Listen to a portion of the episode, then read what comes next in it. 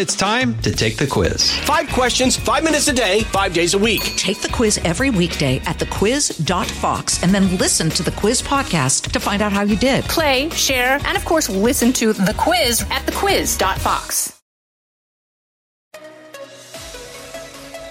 Now, from the most powerful city in the world, a new generation of conservative talk. Fair, fresh, fun. It's the Guy Benson Show with Guy Benson. Not quite. Come on, it's a holiday week. Guy Benson's probably on a beach somewhere earning 20%. That's a line from Die Hard, Christine. I Don't know if you knew that. Nope, didn't. Uh, Hans Gruber said that after they would pull off the big heist, they'd be on a beach earning 20%. Old saying. Anyway, I got to share the news. Big day.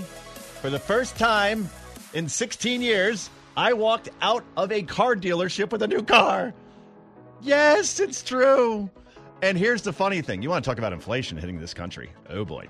Now, I, let me give the background on this. I had a 16 year old Acura, 187,000 miles, and it wouldn't go over 50 miles an hour in the past week.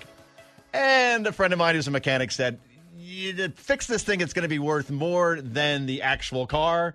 So maybe it's finally time, after all this time and all those miles, that you get another car. So I said, all right, I'm not going for the Alfa Romeo, not going for the Jaguar, not going for even, you know, the Lexus or the Mercedes Benz. I went for a Honda. All right? Honda. I know people out there, you should be buying American conch. You're on Fox and you're going to the Japs. They still haven't apologized for Pearl Harbor. I understand this completely, but it's a good car. What can I say? It's good on mileage. You can depend on them. Fords are priced like Rolls Royces these days. I looked at an Explorer. Trust me. I mean, way out of my price range. Okay. I got a Honda Pilot. Okay. Your standard SUV. You know what I paid for this thing? $44,000 for a Honda. but it runs, and I could go over 50 miles an hour on the highway. You, you do know. I Yeah. mean, you watch the news, right? I, I, I, I'm on the news. So, oh, are you? Yeah, Fox News, Fox Business, Fox Nation, FoxNews.com. But go ahead. He's everywhere, kids. Yes. Uh, it's not the right time to buy a car right now. That's very true. You know, I didn't introduce myself, by the way. This is Joe Concha, I'm a Fox News contributor. I'm a media and politics columnist for The Hill. You're like, who the hell is talking right now? I hope you recognize the voice. I'm on enough. Jeez. Uh, no, it's not a good time to buy a car, but it was between having two very young kids in the back seat on a highway where you can't break 50 and trucks are going by at 80, or you suck it up. You break into their college fund and you get the Honda Pilot. And here we are. So have fun at Rutgers, kids, because you're not leaving New Jersey. I'll tell you that. Georgetown University, by the way, where my wife went to school. Speaking of college costs, and we're going to talk about college loans and student loans and forgiveness and all that fun stuff in the Guy Benson Show. Believe me, seventy-eight thousand dollars all in for one year to be a Georgetown Hoya. Okay, so think about the math on this for a second. Multiply that by four. You're well over three hundred thousand dollars. Except that's after taxes. Let's say before taxes. What do you got to earn to send your kid to Georgetown just to pay for that part with no assistance? Half mil. Imagine that. So again, kiddies, you better know what you want to do as a major. Because if you want to be a psychology major, geology, gender studies, have fun at William Paterson College or some community college near me. Because I'm not paying for it. All right. Why am I talking to my kids? They're not listening. Unbelievable. Anyway, Joe Concha in for Guy Benson. As you know, what should we talk about first? Because we have so many great topics today. It's basically Biden week. I was talking to Christine before the producer, like you know, going over the show. You're trying to think what what will we talk about exactly? And I think in the end, Joe Biden is more visible this week than he has been basically all summer, right? He, after all, he basically took the entire month of August for a nice vacation in South Carolina, Kiawah Island. If you've never been, go there. Again, you got to be like richest one percent kind of go there, but still, you, you'll you'll enjoy it if you do have the money. Or in Delaware, uh, where he spends a lot of time as well. But now this week, he's been out and about a lot because they probably read, speaking of reading the news, as Christine asked before, they read all these press accounts in the Washington Post and New York Times, and they watch MSNBC and CNN. And apparently there's Joe Mentum going on right now, right? Not momentum, Joe Mentum, where, boy, he's got the wind at his back. They passed all these great bills, and now suddenly Democrats are poised to keep the House in November. And then you look at this little thing called reality. And the reality is that inflation still has not gone away.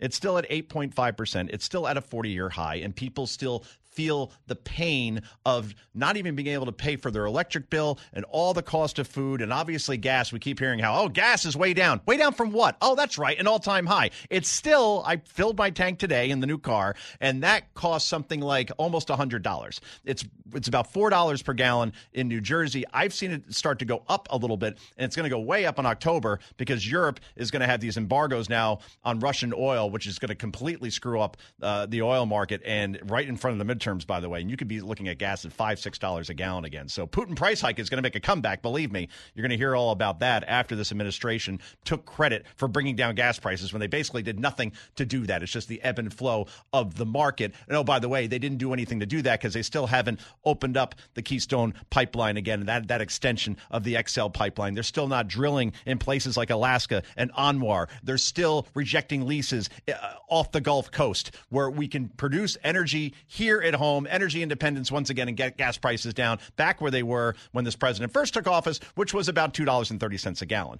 So when it goes up to $4 and you celebrate that somehow as a victory, I'm sorry, that's not the way it works. But nonetheless, here you have the president now out and about touting all of his accomplishments, like passing the Inflation Reduction Act. I, still think this is the best unintentional comedy out there because it does not reduce inflation in any way, shape, or form. In fact, it'll probably increase it, but the press ran with it anyway, and Joe Manchin bought into it. And now $750 billion added to the trillions that we're already spending on top of what we can afford. I have a feeling that may spur inflation once again. The, the bottom line is that as long as these prices are high, and as long as we see the border in the catastrophe that it is at this point and all the fentanyl that's coming over into this country killing a record number of Americans. And you still see the education system going sideways. And you still see crime rampant crime brazen crime carried out by people mostly who already had committed crimes and were let out without bail just to commit crimes once again. Daniel Enriquez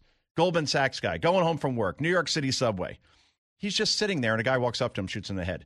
The guy who shot him was out on bail after assaulting somebody, right? The guy who cold cocked, that, that man in the Bronx, right? Put him into a coma, gave him brain damage. Even if he wakes up, he'll probably never be the same again. And the person who committed that crime originally was let out without bail. It, it, this is unbelievable. So we, we hear the president in Wilkes-Barre, Pennsylvania yesterday talking about how, okay, well, we're going to add all these cops to the beat. And that's great. But the problem is that only solves half the problem because as long as you have district attorneys and judges letting people out that get arrested to commit crimes again, then what's the What's the point? I almost went there. Sorry, I thought I was on Sirius XM for a second, but no, this is Fox News Radio, and we keep it G-rated here, Christine. Right? She's shaking her head nervously. Uh, what can I say? So let's play cut one, shall we? This is the president, the same president who didn't say diddly during the summer of 2020. You remember those mostly peaceful riots didn't say a word about that because he had to have the support of Black Lives Matter and he supported all those protests that got really bad really fast. Never said a word about Bill de Blasio cutting a billion dollars from the New York City Police Department. So that wasn't completely defunding the police, but it defunded it a lot. Now you see the mess that New York City is in. He now is trying to sell you that actually, no, he has been completely and totally backing the blue all along when he didn't say it when it counted during the 2020 election. Cut one, go. You know, I call it the Safer America's Plan, and both your members of Congress voted for it. It's based on a simple notion. When it comes to public safety in this nation, the answer is not defund the police, it's fund the police. Fund the police. Go back and look at any transcript from any speech that this president gave as a candidate in 2020. Never once did he utter those three words fund the police. But now there's an election coming up, so he's going to actually try to sell us on the fact that no, no, no. Actually, we were for this all, all along. And as Jen Psaki once famously said, actually, it's Republicans who are for defunding the police. And one time at band camp, all right, enough. So let's play cut two, shall we? Because I love montages because it's kind of like the receipts, right? We got receipts here in the Guy Benson show. Let's listen to this montage on Democrats talking about the exact opposite of what you just heard from Joe Biden. Cut two, go. Defunding the police has to happen. We need to defund the police. Yes, I support the defund movement. Talking about um, the reduction of our NYPD budget and defunding a $6 billion NYPD budget. Not only do we need to defund, but we need to dismantle. Defund the police does not mean abolish the police.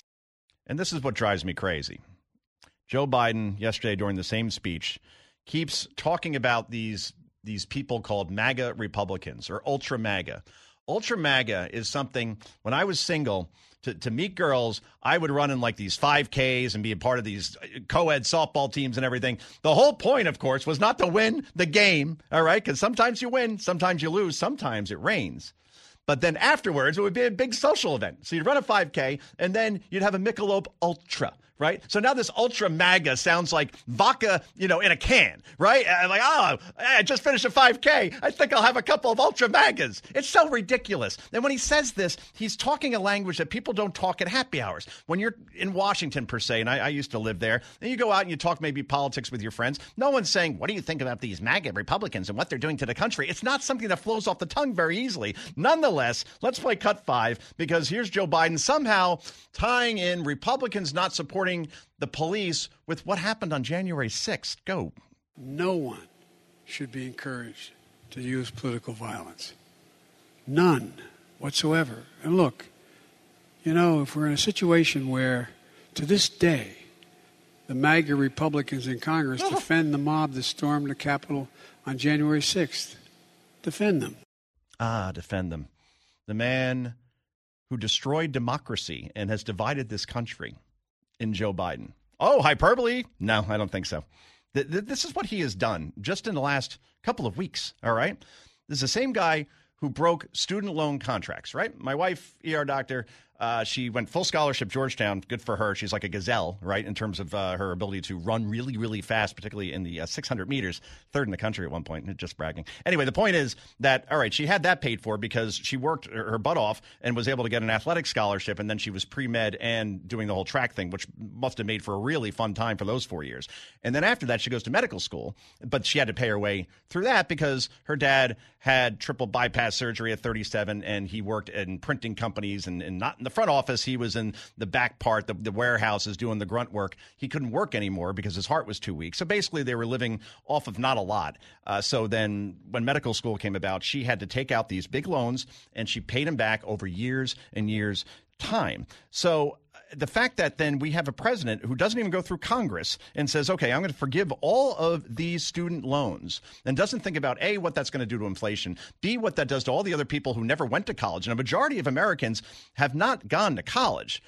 This politically, and it was Paul Begala on CNN who said it, this is bad politics and bad policy. So even Democrats don't like this. And you see poll after poll now coming out where, what was it, Morning Consult I saw today, only 42% of independents support this move by the president. Not even a majority of Americans support this giveaway. So, all right, that, that's one thing. In terms of democracy, you're supposed to go through Congress, who controls the purse strings, and then Senate, and then it gets signed by the president. This president just acts like an authoritarian and says, I'm going to forgive all of this, and I'm not going to go through anybody. Imagine if Trump did this as a fun game uh, that you could play in these situations. Next, then, in terms of destroying democracy and dividing the country, uh, he's had all these high profile federal raids, arrests of political opponents, which is banana republic kind of stuff. And I'm not talking about the store, but you know that, that's not how we do things in this country. And if you want to get those documents back from Trump, I'm pretty sure you didn't need 30 federal agents to storm Mar-a-Lago like Normandy trying to find these things. This could have been done a lot more quieter, but that's not the, that wasn't the point. The point of that raid is to distract primarily the news media who loves this stuff from talking about inflation, crime, the border, fentanyl, education, all the things that if we're talking about an issues based election, then that party and the Democratic Party is in a lot of trouble given their performance. So they always try to make the referendum on Trump, even though he hasn't been in office in something like, I don't know, 21 months. Then you have also a Joe Biden whose Department of Justice ordered board parents who attended board meetings, parents like me, uh, called them domestic terrorists. If, my God forbid, we just want to know what our kids are being taught in school in terms of curriculum, and and if we get a little vocal about that in in, in a school board meeting, because we really don't want, you know, in my case, my first and third graders being taught about gender identification and sexual orientation. Uh, I don't know how that makes me a direct domestic terrorist, but here we are right? And then finally, this is the guy also who will be hiring not 8,000, but 87,000 IRS agents, some armed, mind you, and they're about to uh, be looking at not you know the big fat cats. We're talking about a lot of small businesses and and the audits are going to be flying fast and furious in order to find all this magical revenue to pay for all this stuff. And i just never heard of a party who thinks that hey we're going to add 87 irs agents in front of an election and thinks that that's a good idea. But the, you get the point though right Joe Biden has divided this country by calling 50, what was it, 74 million. Now I think about it, 74 million people who voted for Donald Trump. They're all semi fascist. They weren't voting on economic issues, or they weren't voting on immigration, or they weren't voting on taxes or education. Oh no, they're really just all these secret David Duke likes that that that wanted to put Donald Trump in office. It is utterly and totally ridiculous. And now tomorrow night he will go on to prime time to give a speech about the threat of fascism because he can't talk about the issues at this point that really matter to the American people. Joe Concha filling in for Guy Benson. Back with more in just a moment. Fresh conservative talk. Guy Benson Show. Precise, personal, powerful. It's America's weather team in the palm of your hands. Get Fox weather updates throughout your busy day, every day. Subscribe and listen now at foxnewspodcasts.com or wherever you get your podcasts.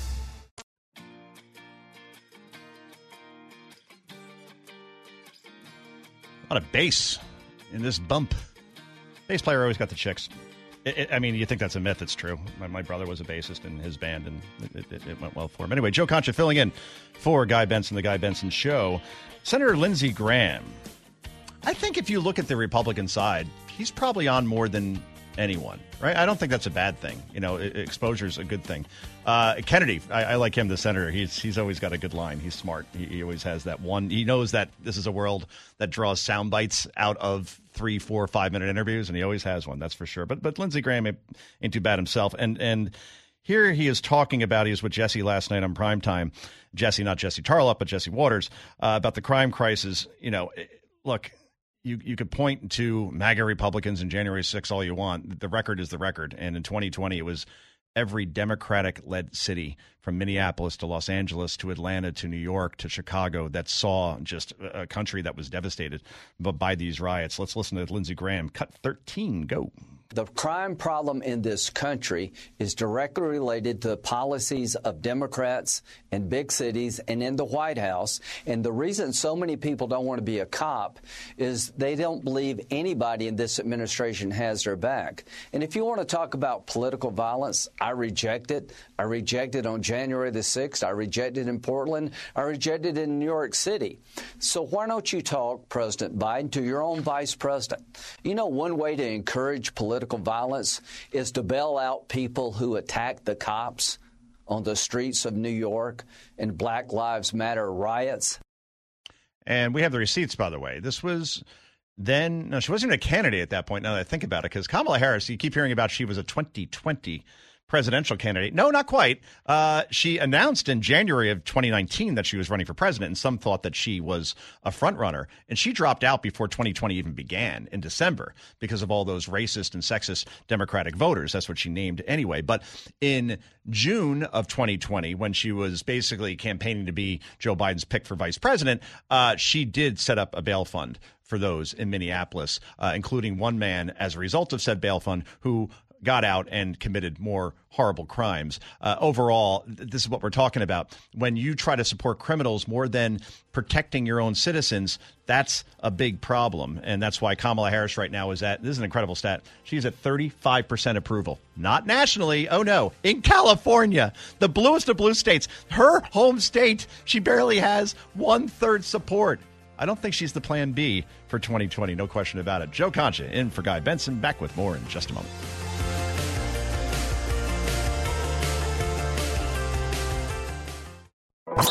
Out of the gates and ready to go. Hey, it's Hutton Withrow. Hot Mike is here on the Outkick Network. We've got your afternoon covered with the latest sports discussion, and it's available wherever you find your audio. Daily analysis and news. He is hot. I am Mike. Actually, my name is Chad. His name is Jonathan, but you get the picture. We're going to bring it every single day. Whatever you want to call us, we'll respond to. We just want you to respond to what we're dishing out every day. And while you're here, we hope you subscribe to the podcast, like, subscribe, and share. You care about, Guy Benson. And Joe Concha in for Guy Benson, the Guy Benson Show. Let's welcome Jason Chaffetz. He is a Fox News contributor and former chairman of the House Oversight Committee and the author of They Never Let a Crisis Go to Waste The Truth About Disaster Liberalism. And he's also the host, of course, of Jason the House podcast on Fox News Radio. You follow him on Twitter at Jason in the House. You ever notice? Because I, I just wrote a book, Jason, that's going to be out on September 27th. Awesome. Yes. Good. And it's it it's hard. It takes a long time. it's a commitment. I had to go to the library every I don't every day for like two three hours. My goal was just to do a chapter. If I could do a chapter a day, because they only give me 45 minutes to write this, 45 uh, days to write this thing, right? But but still, what, what what I found funny was every book title now has to be really really long. You Yeah. notice that? So it's like you make your hit on it, and then you got to explain what it all means. And yeah, I, I the the title took me forever. Um, but publisher didn't think of it. They they minded. Oh, they HarperCollins was like, minded. they what do you think they really took a they really took their time on it. But yeah, congratulations. Look forward to seeing that. Oh, thank you. Yeah, it's called Come On Man The Truth Behind Joe Biden's No Good, Horrible, Very Bad Presidency. Again, long. It's like a paragraph, but it should be fun. Makes sense. You're a writer. Uh, outside of books, you also write columns for FoxNews.com. And you had a very interesting one out yesterday about Stacey Abrams. Uh, the title Stacey Abrams worked two full time jobs during her 2018 run for governor. How did she do it? Stacey Abrams was a fortunate political candidate. She received a full time salary for a 40 hour work week while simultaneously running for public office, and she almost won. So, what's the deal? How could you work two jobs and run for, you know, not run for mayor, right? This is the governor well, of I- Georgia. look, I, I guess the overarching thing, the question, and this is what we continue to pose: How is it that you go from being a public servant, somebody who's working on the state House of Representatives, running for governor, raising forty million dollars as she did, yeah, and over the course of time become worth a couple million dollars, you know, and so.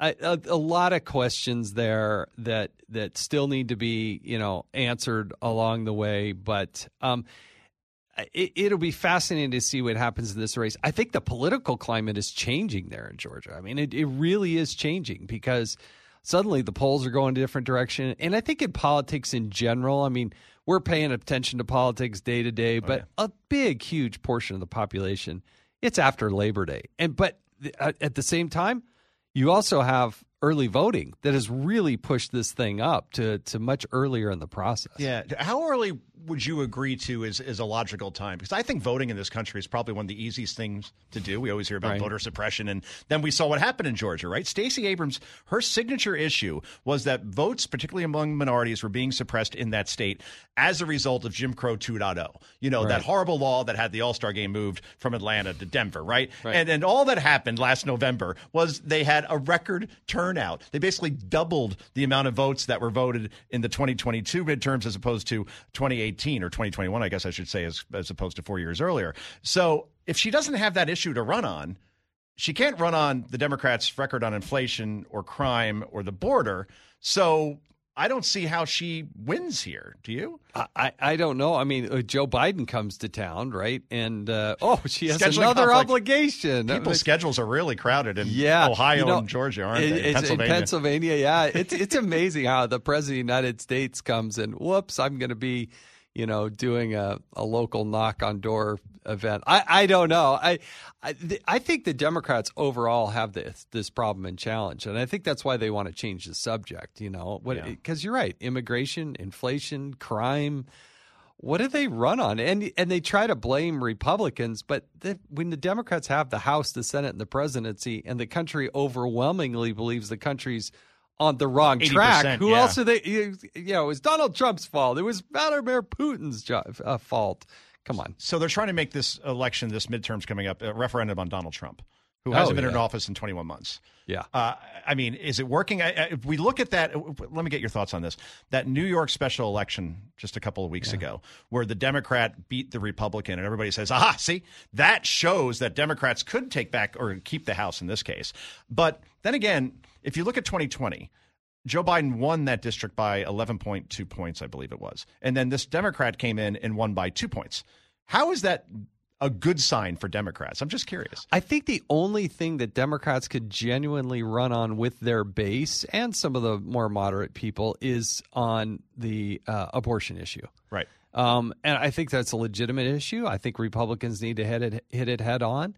But uh, When you say hit it head on, how do you do that? uh, just make the case and, mm. and be able to say no. We the the Supreme Court ruling didn't abolish it. It just said you get to make those decisions in your own state. With Kansas being the example. Yes. They left it up to the voters instead of nine people in robes, that's right. And they said, no, we don't want to abolish it in our state. Great. It worked. That's Yes. exactly what they wanted. But I think they sufficiently scared a lot of people. But for a lot of people, that is their tier one, number one issue, and they're going to get out and vote and make their vote heard. And, you know, that's the American way. But Republicans, they fall into this trap where they keep talking about personalities. And I think the Democrats want nothing more than to have a daily drip of Donald Trump and just Yeah. try to tie every single Republican to Donald Trump and the perception of chaos and you know there's a big dust cloud and every try to taint everybody but the the the problem is the Trump policies were working because the contrast between the two and that's where I don't think they want to get into a debate on on this. Like Joe Biden goes to Pennsylvania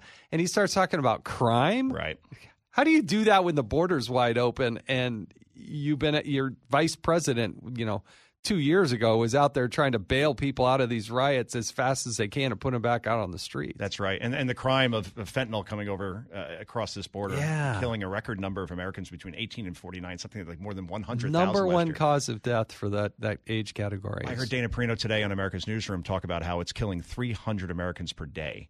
And Oh. then a parent who lost their kid, and, and the parent said, "Look, we, we came from a normal household, right? Because fentanyl is now being laced, or I'm sorry, like things like OxyContin, which you should not be taking either. But but some kids, you know, may take that thinking it's a safe drug, so to speak. It's laced with fentanyl, and then they're finding their kids face down on their desks in their bedrooms uh, with their earbuds in, and they're dead you know and, Yeah. and it's, it's it's something that is a crisis in this country and, and the president refuses basically to talk about it we're talking to jason chaffetz right now so you think then therefore when it comes to the midterms and you see Joe Biden came in Reuters 38% approval. Everybody keeps talking about Joe Mentum, and I, I keep looking at the polls and I see little ticks up here and there, but then I see drops. I don't see anything happening, right?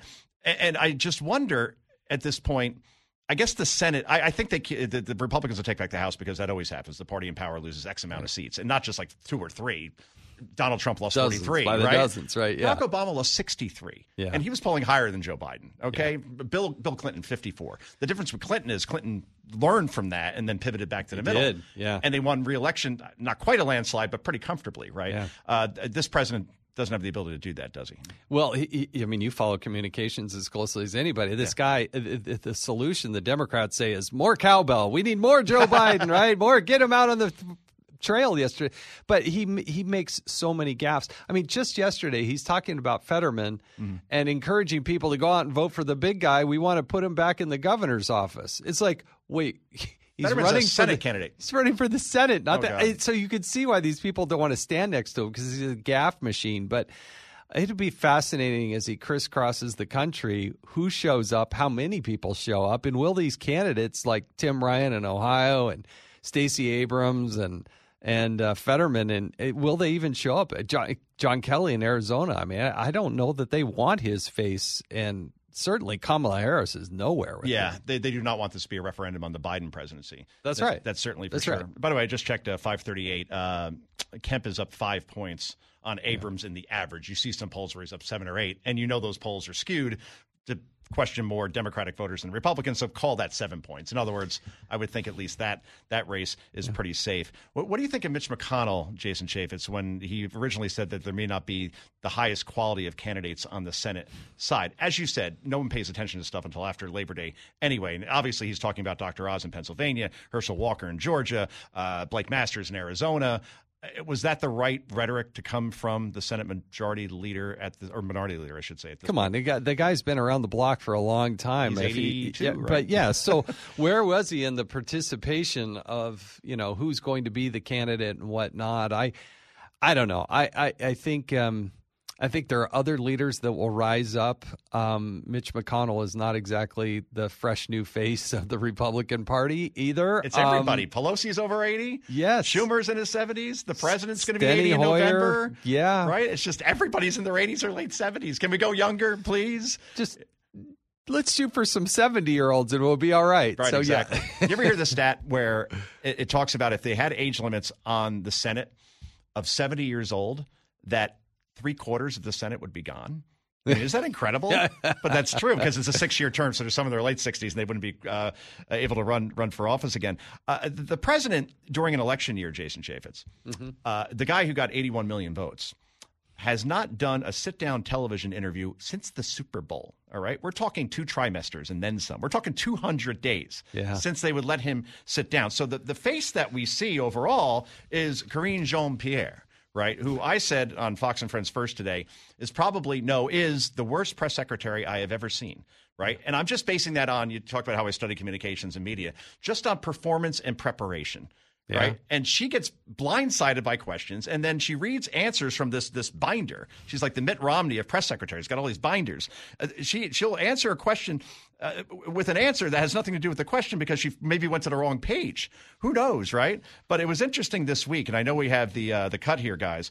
The the exchange between Karine Jean Pierre and Peter Doocy, which I think was very telling because here you had lying in broad daylight because she talked about how there's nobody crossing, walking over the border. What are you talking about? And there's literally video of it every day from Bill Melugin down at the border. Let's play cut 25. Go.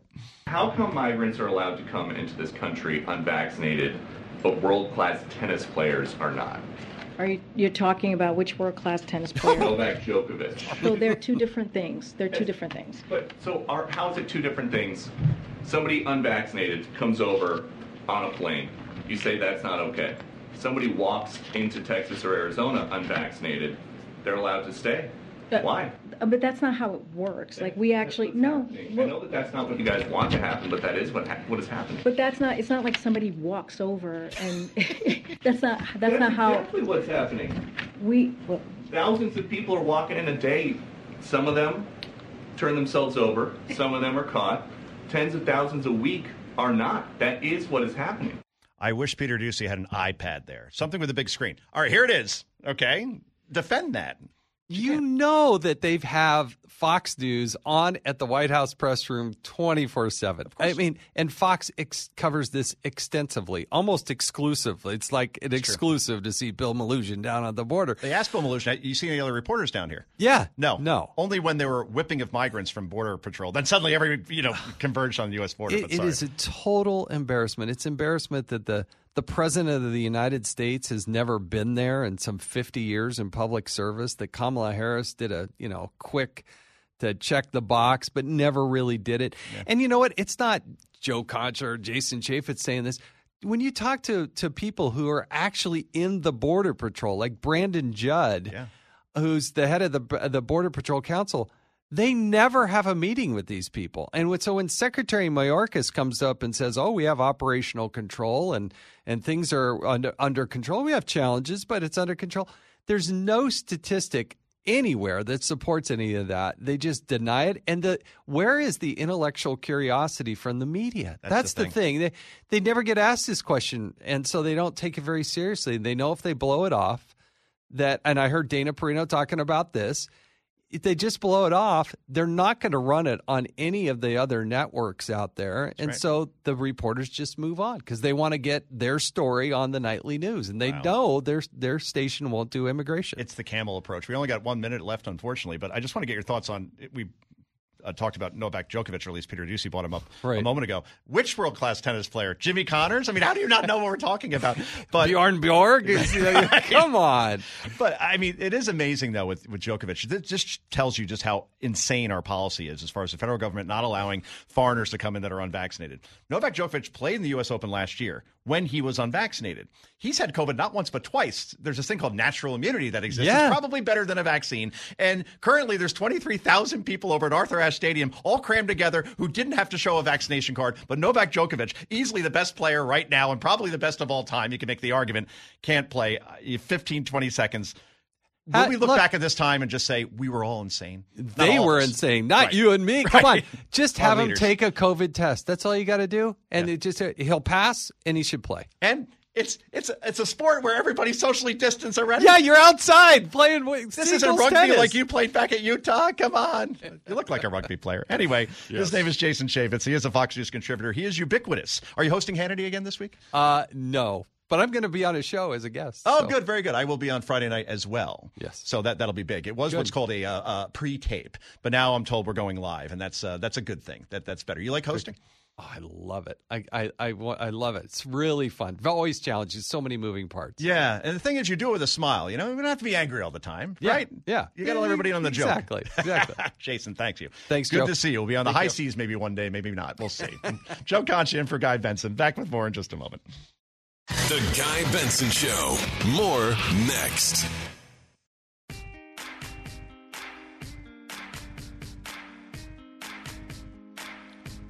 So I was just speaking to my kids through my ring camera. I had ring cameras installed. Because maybe or maybe not, I had a neighbor that decides to come over a little too often to borrow stuff. So I had to put an end to that. Anyway, but you could talk through this thing. It's kind of cool. So it, it literally gives you a notification whenever there is somebody at your, in this case, I have three cameras, in my front, of my side, and my back. And then from there, I could just, I see them and I could actually talk to them. My kids were kind of freaked out by this because they thought I was like behind like a brick wall somehow talking to them. Was really weird. But anyway, uh, I, I can't recommend these things enough. Uh, every time someone comes up to your house, you, if you so choose, you can get a, a notification. Anyway, uh, let's see. I got to play this because this is so Biden y. This is only only one way to put it. Cut 22. Joe Biden kind of goes back to his roots here, like when he said that you have to have a really thick Indian accent in order to work at a 7 Eleven, or when he called Barack Obama clean and articulate. Which again, picture any Republican saying that about Barack Obama, you would be immediately the, the pitchfork four would run out of pitchforks. Let's put it that way. Cut twenty two, go.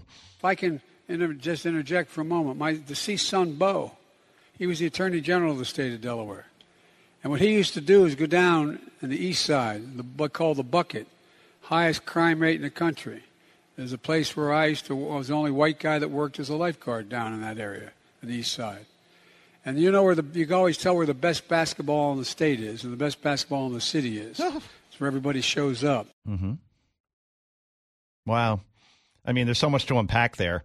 Uh, so basically, only black guys are good at basketball in, in Joe Biden's world, which which is really fascinating. But this all goes back to the corn pop story, which I'll try to tell in about 20 seconds. Okay.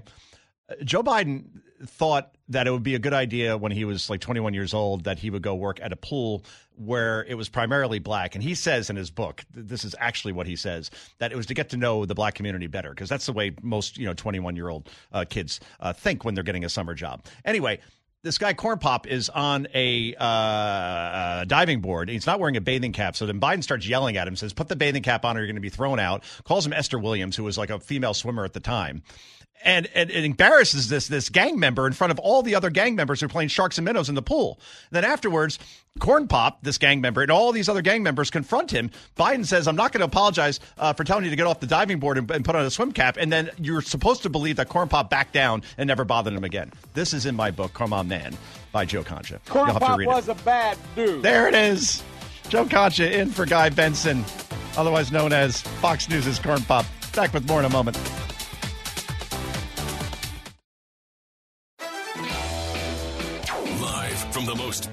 City in the world, unconventional talk from a fresh, unconventional conservative. Guy Benson Show. And good afternoon, everybody. Joe Concha in for Guy Benson on this lovely, it feels like Thursday. Wednesday has no feel. I don't know. It's like there's a holiday weekend right in front of us, just begging, begging to come. And it feels like Thursday, but it's only Wednesday. But we're going to get there. It's uh, the hump day, as, as they call it uh, in some parts. I, I want to bring in our next guest who, look, maybe it's a mutual admiration of society, but I have always admired.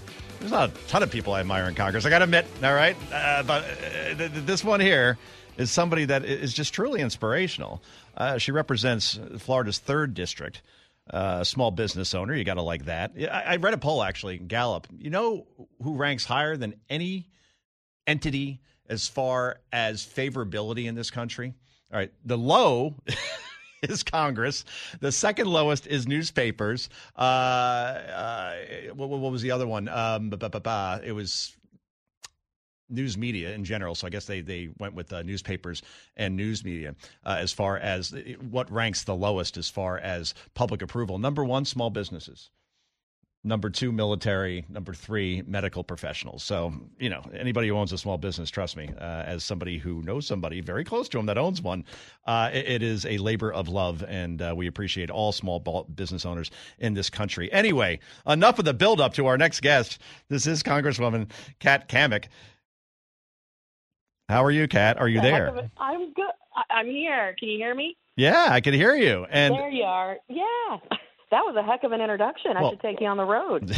it's done. We, we, we could do a duet like Sonny and Cher. I like this. I like this. Do you There's know that we were born on the same day? We are both Aquarii. I think that's the term, right? No. February 16th, no. 1988. Even right down to the year we were born on this. Now, that's not quite true with me, but uh, you're February 16th, baby, which you kind of get screwed on Valentine's Day, don't you? I mean, my wife kind of combines the birthday gift with the Valentine's gift. I'm like, no, that's not the way it works. It's like being born on like the day before Christmas Eve.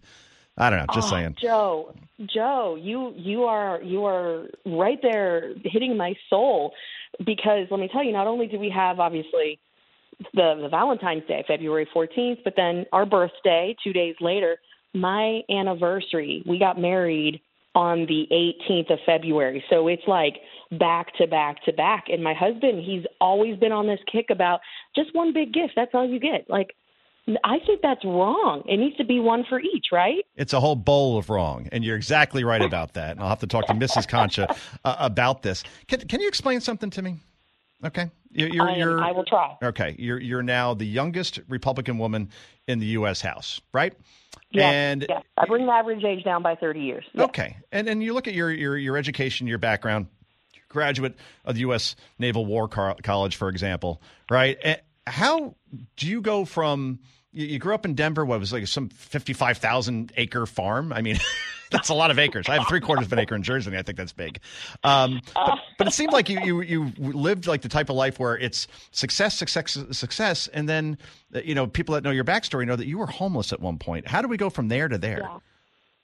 Yeah, no, it's um it's been one heck of a journey, let me tell you. And and I joke today because now now I have to have a sense of humor about it. Uh, but you know, having gone from homeless to the House of Representatives in under a decade, I tell people that's only possible in America. You know, you don't see that in other places around the world.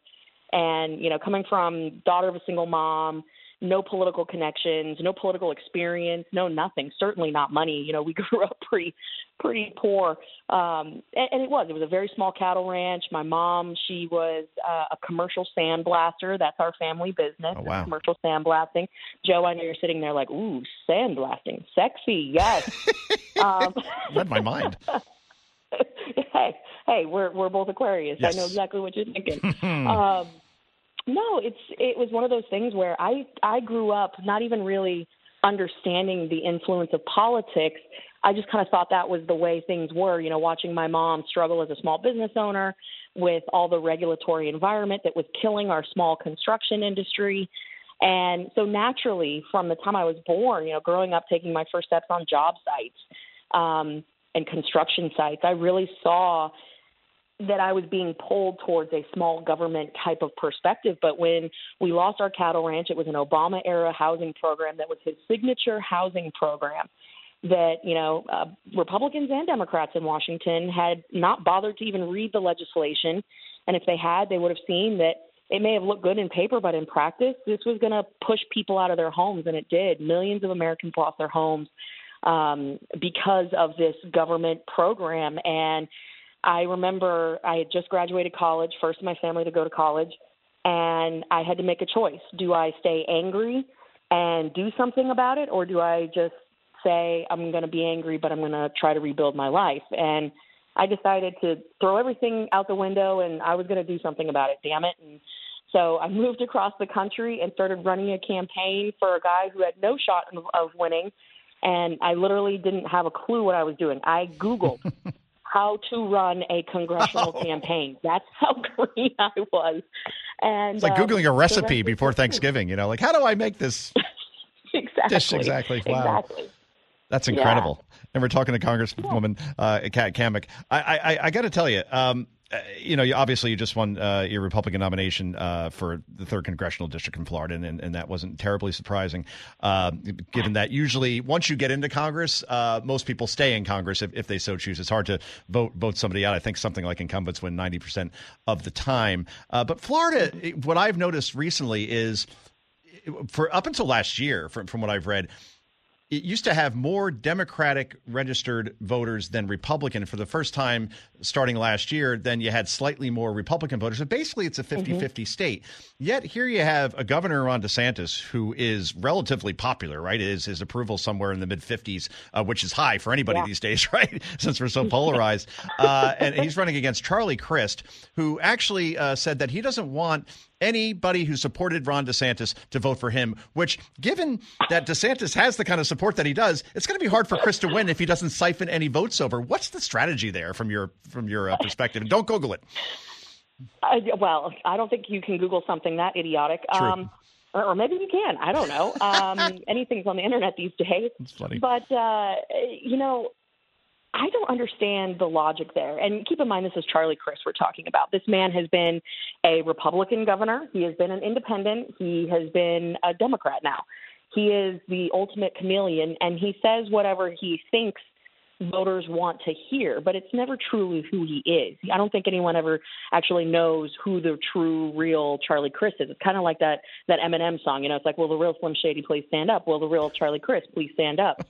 I, I I don't understand the strategy because, as you said, you know, Florida used to be a battleground state. It was, I mean, Governor Ron DeSantis was barely governor. I think it was 6,000 votes when the recount was done, is what the final difference was. We were very close to having Andrew Gillum, who, of course, famously or infamously now, I should say, was found, you know, with um, uh, a prostitute and and drugs and you know that whole mess. Amazing. We were 6,000 votes away from that, but you look today, Florida has 230,000 more registered Republicans than Democrats for the first time ever.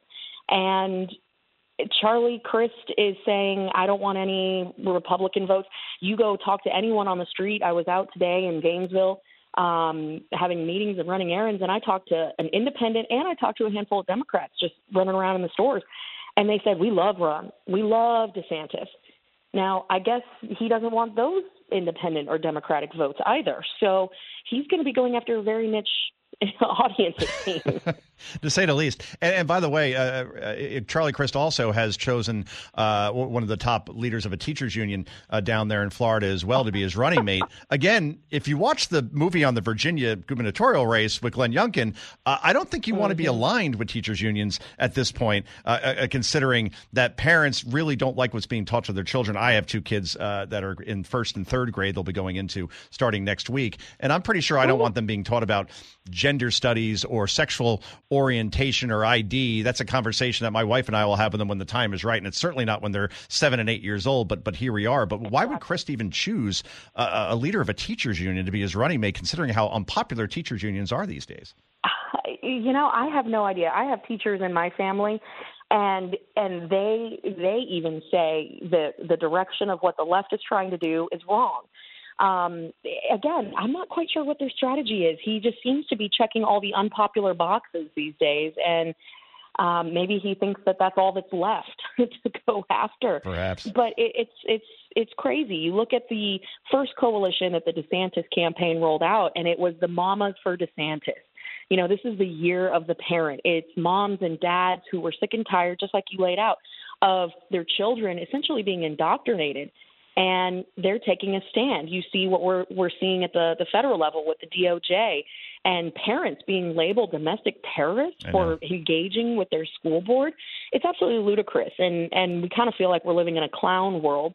And conservative policies are sounding more and more common sense to your everyday average Joe, and certainly parents who have so much going on with their lives. They're trying to raise their kids, raise families, go to work, get home, you know, put dinner on the table. They've got a million things going on. Politics should be the very last thing that they're concerned about, but they've realized that politics are creeping into their everyday lives in ways that they've never seen before. And that's exactly and so true. I, I I think that you you have a campaign with DeSantis and that they understand what people are feeling. That it's the kitchen table issues. And Charlie Crist is taking a, a very weird departure in saying, I'm going to go after these niche audiences and I'm going to try to to put together some kind of goulash casserole of voters that maybe don't like DeSantis for one reason or another, instead of trying to appeal broadly, which is typically what a politician would do. And at the end of the day, that's really all that he is, is a politician. I think we see it more and more with, with Democrats these days that they govern on emotion. And and when you do that, you just have a bunch of AOCs running around. You know, that, that yeah, they'll have clips that go viral and they'll get a lot of likes on Twitter. But in the end, that's not what's going to win elections. We're talking to Congresswoman Kat Cammack, and I, I want to. Can you explain this to me? I, you know, my dad was an accountant. I'm not very good with numbers, but here we have, you know, this $500 billion student loan handout, which, you know, I think Penn Wharton uh, has come to the conclusion that it's going to be cost more around a trillion dollars. And yet no yeah. one from the White House can explain how exactly this is going to be paid for. The White House is saying, well, it could be paid for with deficit spending. Can, can you explain uh, how that's going to work exactly? Uh, well, it, the short answer is, is it doesn't. Right. it doesn't work. I mean, it's not a loan forgiveness. This is a loan transfer. It's a debt transfer. And it essentially is just punching everyone who has made really, really tough decisions and sacrifices to do the right thing and pay their loans back. It's very simple in my mind. It's a two step process. One, you take the loan out, and two, you pay it back. And I don't think that we should be public, punishing um, hardworking, especially, and, and this one really gets to me because, you know, serving as the youngest Republican woman today, I'm 34 years old. I have a lot of friends and peers that are still paying their student loans off. I paid my student loans off. All of us are still kind of in that space. And I talked to a couple of friends of mine who they went off and uh, some went to medical school, some went to PA school. They went and got advanced degrees. They're still paying their loans off, and they say, you know, this is this is BS. I made the decision to do this. I I I knew exactly what I was getting myself into. Why am I now having to pay more taxes to pay for somebody's gender studies degree that they are now a barista at Starbucks?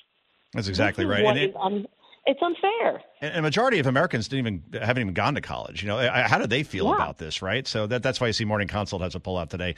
Forty-two percent of independents, you know, those people that decide elections, uh, only forty-two percent agree with the president's policy on this. I, I, want to get to one more topic with you, if I can. And we're talking to Congresswoman yeah. Kat Cammack, and this is because uh, you're like me. You, you write columns, and and you wrote one uh, recently uh, for FloridaDaily.com. Uh, called Supersized IRS Minimized Wallets. Oh. Uh, you know, this is like reminds me of Walter Mondale, who was a candidate before you were born. And we only have a minute, unfortunately, so you have to explain this quickly. But uh, he, he ran on raising taxes in 1984, and he won exactly one state, his own of Minnesota, and Ronald Reagan won 49. So why do Democrats think that supersizing the IRS and going after small businesses is a great idea in an election year? If you talk to everyday Democrats on the street, they don't believe that it's real. They don't think that 87,000 IRS 87,000 uh, IRS agents are being hired. So I continually have to pull out the directive from the IRS commissioner and say, actually, it's in black and white. Here it is. I think that they just don't believe that there's going to be new audits on Americans making under $200,000. So I, I think they're just in denial, quite frankly. The facts are smacking them in the face, left, right, and center, and they're having a hard time wrapping their head around it because quite frankly, you can't walk down the sidewalk without tripping over one of Joe Biden's crises. So it, it's a lot to take if you're a Democrat these days. Um, but yeah, I, I don't understand why people aren't understanding the danger of this. I don't think they understand how they are literally garnishing the wages of our kids and our grandkids by the out of control spending. It's what we've got to rein in, and I think that's exactly what you're going to see when Republicans take the House back this November. Congresswoman, thanks so much for, for joining us. I'm sorry we're out of time. I could talk to you all day. I, I, mean, I can't believe you're 34. you're in you're in Congress. Uh, I was in a beer pong league when I was 34, and we were good. Don't get me wrong. We, we were called Globo Gym. We were the Purple Cobras. But here you are doing important work right now, and, and uh, it looks like you're on your way. Uh, again, you got to count the votes, of course, uh, to uh, two more years in Congress. And again, but thanks so much for joining us, and thanks for watching Fox News. I understand that you may watch the network from time to time, and uh, appreciate you adding to our ratings. We really appreciate that. Well, we'll have to get our team, Average Joes, together, and then we'll have a oh, tournament as far as that goes. she's good, Peter LaFleur. All right, that's it. We could we could we could do the whole Ben Stiller thing all day. I am out of here. Thanks so much. We appreciate it, uh, Congressman. We'll talk again soon. Joe, Joe Concha in for Guy Benson. Back with more in just a moment. Guy Benson will be right back.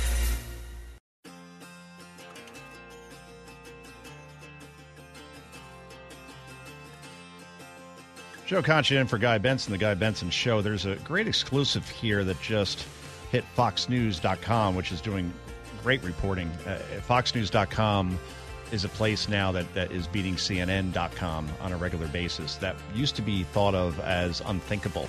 And, and the job that a guy named Porter Berry is, is doing there, uh, along with his team that I work with, uh, is just incredible. And, and they have uh, this exclusive now about border agents that, that talk to FoxNews.com exclusively, talking about how ignorant the press secretary and Karine Jean Pierre is in her claim that illegal immigrants are not simply walking across the border. Quote, how out of touch can this administration possibly be? One agent told Fox News. Well, I guess this is a new level. And, and remember, this is when, and it's such a great point, why somebody unvaccinated, and remember, all, most of these folks are coming from places like Guatemala or Honduras or poor countries that don't have vaccines or have very little access to it. So there's a very, very, very good chance that these migrants are crossing the border illegally and are not vaccinated. They're allowed to come into the country, they're allowed to stay. Right, and and and that's that's where we are at this point. and we're talking millions of people. But Novak Djokovic, right, who's been number one, I believe, 373 consecutive weeks. It's like an all-time record He's not allowed to enter the United States because he won't get vaccinated, despite the fact that he has had COVID not once but twice, has natural immunity, is probably as in shape as anybody in the world. Obviously, even if he isn't vaccinated, even if he doesn't have immunity, there's 99.999% chance that Djokovic is going to be just fine and he can't play in the U.S. Open. But if you're unvaccinated, you're allowed in this country. And can even get bused in New York, which is kind of ironic on many levels. Joe Concha in for Guy Benson. Tom Shillue coming up next on this big, big show. Please do stick around.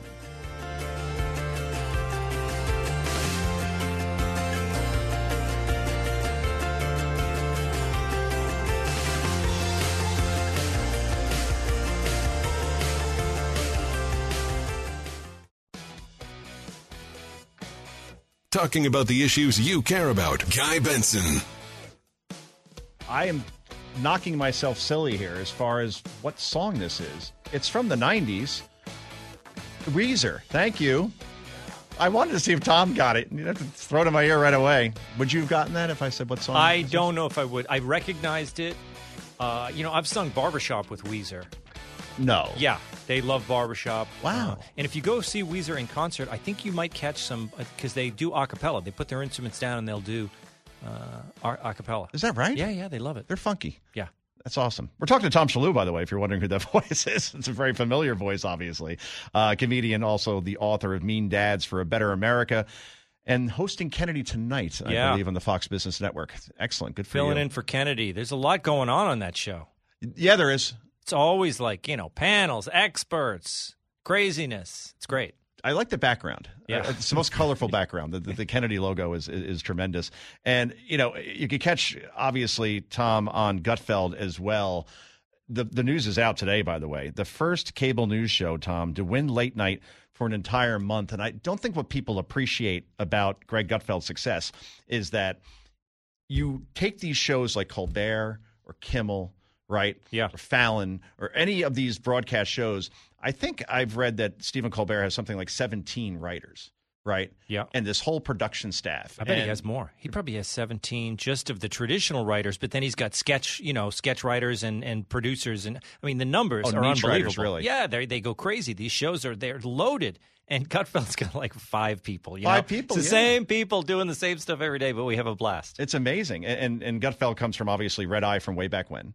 Uh, and and then eventually got the weekly weekend show. And now again, a lot of people say, all right, well, it's it's Fox News and you know, people want their politics. This shows that people, uh, particularly Fox News viewers, they want to laugh sometimes too. You know, Yeah. they, they want to have a good time. And and Roger Ailes used to have a, an old saying way back when that uh, Fox News um, is successful because they found their niche audience, half the country. Yeah, right. And when exactly and when Kimmel and Colbert and Fallon are all doing the same stuff, which is basically Donald Trump, you know, punchline, right? There's such an opportunity for this that I'm shocked it, it, took so long for somebody to say, "Hey, you know what? Maybe there's that other audience that's being neglected is, is finally uh, get, getting a shake here." You do Joe Biden on that show, Tom. Yeah, I don't know how that happened. You know, I did I, you volunteer it? Well, yeah, I actually did because I was fooling around with my phone one day and I was watching Biden. And then I, I squinted into my phone and I was like, come on, man, come on. I started, you know, just kind of talking into my phone. And it was hard to get his voice because he's he goes he goes up high, yeah, you know, and then he goes down low, you know. So it's kind of like sometimes, hey, come on, man, you know, come on, he's like that, you know. Uh, but other times he's like, oh, we're gonna get you here, we got it, I got him in at fifteen, come on, man, you know, he goes down. so I was kind of going up and down with it, and then I shot a thing on my phone and I sent it to Greg. Yeah. And he wrote back OMG. He couldn't believe it because I, I had just nailed it enough in a in a one, you know, 30 second bit. He said that's going on the show tonight. So I had sh- wow. I shot it on my phone. He popped it onto the show tonight. That's what's great about Gutfeld is that it's not, you know, on a on a show with a with a higher budget and and more staff and everything. Yeah, you would have to go through several levels of uh, you know, and then they might say, "Well, let's get a camera crew. We'll, uh, you know, we'll do a green screen. We'll do the lighting. Oh. We'll do them." And then all, all of a sudden, it's not funny anymore. Like, what happened? You know? so I did something. It made me laugh. I sent it to Greg. He popped it on the show. It made the audience laugh. So the next day, he said, "Hey, can we do another Joe?" So it then it just became a thing.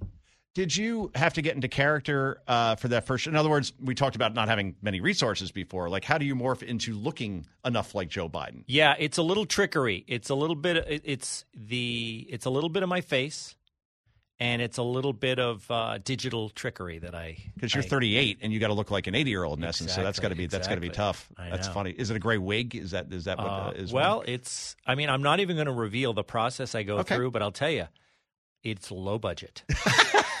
but it works. It's using very available things. That's you know, there's nothing. There's no. There's nothing fancy about it. Oh man, did, did you see Roy uh, Rob Schneider's interview recently? I think it was with the Blaze, uh, maybe Glenn Beck. Uh, but he talked about how Saturday Night Live jumped the shark. Yeah. and this was when, and and I wrote about this actually in, in my book that's coming out next month about 2016. Donald Trump wins the election. Saturday Night Live, it's their first show back, and Kate McKinnon does a rendition of Alleluia. Right? Yeah. And and and Rob Schneider in this interview says, I just kept yelling at the screen, there better be a joke at the end. And then it never came. You remember Kate McKinnon, who's dressed up as Hillary Clinton and sings this song, and the lights are dimmed, and she says, I'm not going to give up, and neither should you. And live from New York, it's Saturday night. Yeah. You're like, wait, that's it? What the F did I just see? What did it mean? I'm Yeah. not going to give up. I mean, I guess there was a, a punchline to it, and that was that that half the country that we just talked about was just laughing and laughing Right. That's a good at the obsequiousness of it, of the self uh, aggrandizing uh, and the moral, the moralizing. The idea that it was this was an occasion for uh, like that they were at a funeral. Right. What was it? That's what it looked like. The funeral of Hillary's career, I guess, and that's what was making people laugh. the, the- country just died, I suppose, was was the uh, symbolism of the whole thing. And we're talking to Tom Shillue. He is the author of Mean Dads for a Better America. Uh, you know, we, we talked about that right before we came on. And this is basically a, a book about you growing up. Yeah. And different stories that emerged from your household where everybody has a, a few funny stories, I would imagine. My my dad was a mean dad, and I, I make fun of him in my act. And he, uh, I I- you know, I would say he was like Darth Vader with a Boston accent. Oh, jeez. You know, and it, it's it's it's kind of ribbing my dad, but he got a kick out of it because he says, "Yeah, I was. I was scary. I was trying to scare you kids into being good." American citizens, you Oh, know? boy. So he was a disciplinarian. The people in our neighborhood were disciplinarians. So I started just writing stories about all these things in my childhood, the way that, you know, uh, a neighbor would, you know, they, they would grab you by the collar and they, you know, they'd say, hey, you know, they'd discipline you. And people say, I can't believe that. That's terrible. You were an abused child. And I'm like, we weren't abused, all right? It was, that's the way life was. Yeah. We were all scared of our dads and, uh, and our moms and you know the we but we still we survived so it was a less sensitive culture uh, it was not as um, it was not as about feelings you know but somehow our we can deal with our feelings better than this generation Uh, why is that Precisely. Do you think fear is the greatest motivator when raising kids? I, I think so, and I, you know, I say that, and my kids kind of laugh because they say, "Dad, you know, uh, now they're thirteen and 16. Okay. so Fun you know, but they they're, they're good kids, and they they're raised, you know, not just by us, but by their community. We have a lot of uh, great families that we know in our kind of Catholic community. We have this kind of Catholic, uh, you know, gang that we Mm-hmm. hang out with. And, uh, you know, we're going up to a camp this weekend. We have a summer camp. Oh, wow. Yeah. During COVID, when everything shut down, it was, I mean, the summer camps were shut down. So this, this thing, the, the one healthy thing, the, the one thing that's good for you, getting out in the great outdoors, Yeah. they had canceled that. Okay. So we said, we're not going to do that. So we rented a summer camp. We said, hey, can we rent your camp? And they said, yeah. So we pulled our money together and we gave them their rental fee, whatever it was for a week. And all of us, all our friends, there's about 150 of us, went to this camp up in the kind of Catskills area. Really? And we went to camp and everyone sneezed on each other and we sang songs around a campfire Yeah. and we totally broke all the COVID rules. I mean, that, that was the way we did it. And how many people tested positive for COVID? None. That's the thing, right? None. None. It's amazing. My my kids were in mass, and we're talking to Tom Shillue until March of this year, which is amazing to think about. New Jersey, Yeah. public schools, right? And the funny thing happened was uh, when they, uh, I remember the day, it was March 7th, the day after when they went to no mask for the rest of the year, there were no COVID cases, right? so after all that, there were COVID cases before that when they were wearing masks. I'm not saying the mask caused COVID, but it, it made no difference, right? And we look back on that time, and it's just insane. I mean, I was just talking about Novak Djokovic, right? The, the best tennis player in the world. He Yep. can't play at the U.S. Open, even though he's had COVID twice. Even though he played in it last year when he was unvaccinated, and even though there's 23,000 people in Arthur Ashe Stadium who don't have to show vaccination cards, but no, he can't be allowed in that stadium because why? You It's know, and really I'm so glad you rented that camp because Yeah. that that's a case study right there. And we're, we're talking to Tom Shillue, who was once with the Daily Show as a correspondent That's right. during the Jon Stewart era. Now this is a different show then, right? I mean, Stewart, I understand he was left leaning, but he did go after both sides, right? Yeah. And that's what made him so effective because you never knew what the show was going to do on a particular night, as opposed to now where it seems a little more predictable. Well, just as an artist watching him, because I worked for Kilborn at the Oh, at the Craig, start. that's right. And He then came from ESPN. Yes, and then I stayed. So it was the Daily Show with Craig Kilborn. Then he left, and they they took on Jon Stewart. And Jon Stewart now was not only the star of the show, but he was the the head of it and the executive producer and the head writer. Oh, and he did, he changed the way that show was. It was a show that was kind of making fun of everyday Americans. You know, we would kind of go out in the to the heartland and interview people and kind of make that uh, that store owner look uh, like a rube, you know, or that Yeah. farmer, or you know. And he said, "No, no, we're not going to make fun of average Joe anymore. We're going to make fun of the powerful." And so he said, "Let's go after the politicians, not the average." Person. So he changed that show. Yeah. And I, I saw it. It was amazing to see the force of artistic will, the way he kind of forced his vision on the show. And of course, it was hugely successful. And then after a few years, he got in, you know, the, a bit of the Bush derangement syndrome, and the show became just a kind of left wing screed. But if you look at the beginning, Yeah. the show was quite excellent. Huh, that's interesting. Yeah. Now, Jon's obviously an activist and, and, and doing good work, at least for veterans, but seems to be drawing a lot of attention to himself as well. I, I, I have mixed feelings on the way he goes about things. Yeah, but you can tell. The thing is, he always had that sensibility. He he got a little damaged by politics. The way that people they just their minds explode and they become they they they start to look back in those days. It was Bush, worst president ever. Then it became Trump. They always put their uh, all their energy on one person. But Stewart always wants to be a good person, and he's kind of infected with that idea of the JFK. Ask not what your country can do for you, but what you can do for your country. So it's a good motivation, and he's a good guy, and he's obviously a funny guy. Uh, but once again, once you start taking yourself too seriously and you you make yourself an advocate for change rather than laughs, it, it's not going to go well. I, I- I don't know the exact history around this as far as if you broke a glass ceiling of some kind, but I believe you're the only person ever to jump from Comedy Central to Fox News. I, I think so. In fact, I used to love to use that as my intro, and it's still kind of one of my proudest things. When I did uh, Stephen Colbert show, when my book came out, I was booked on the Late Show with Stephen Colbert. Oh, wow. And I got on the show, and my intro was he says my next guest was a correspondent on the Daily Show. And on Fox News, and the audience laughed like they thought it was a joke, right? Because they thought that can't happen, uh, but it did. Yeah. So Did he I treat think you fairly because he, he knew you? did. He did because I worked on the Daily Show with him, and he remembered me. Right. So you know, there's guys like that. You watch the the Colbert Show, and you know, I, um, there's probably a lot of people in the audience. They think, no, the guy is just annoying. He's terrible, whatever. But like most people. They're nice to their colleagues, and I worked. He knew I worked with him on the Daily Show, so when he saw me, I was even kind of tickled that he remembered me. He said, "You know, the last time I saw you was on 55th Street after the show," and I said, "Yes, that's right." Oh wow. Yeah. But he didn't go after Fox anyway. Like a, couple- little bit, Okay, because you know? his audience would expect that. I'd imagine he has a target in front of him and he has to. Yes, something. but it was you know uh, he knew I was there to plug my book. He promoted the book. I thought it was quite nice, and you know, and then afterwards, people you know I said, "Hey, I'm on the Late Show." Yeah, that jerk, whatever. I'm like, come on, everyone, be nice. He was just nice to me. Let's all be nice for the night, and I'll sell a few books. And it worked out pretty well. Uh, Jay Leno, uh, Tom Shillue, also uh, was in late night for years, number one for many years. Probably wasn't treated very well towards the end of his career. Obviously, uh, Conan O'Brien would make the same argument the way he was treated by NBC. Not a lot of people treated well over at NBC. Uh, but here you have the president of the United States uh, has not done a sit down interview with anybody considered to be a journalist in 200 days. Okay, that's the Super Bowl. That was the last time he's done a sit down interview. But he is finding time to talk cars with Jay Leno.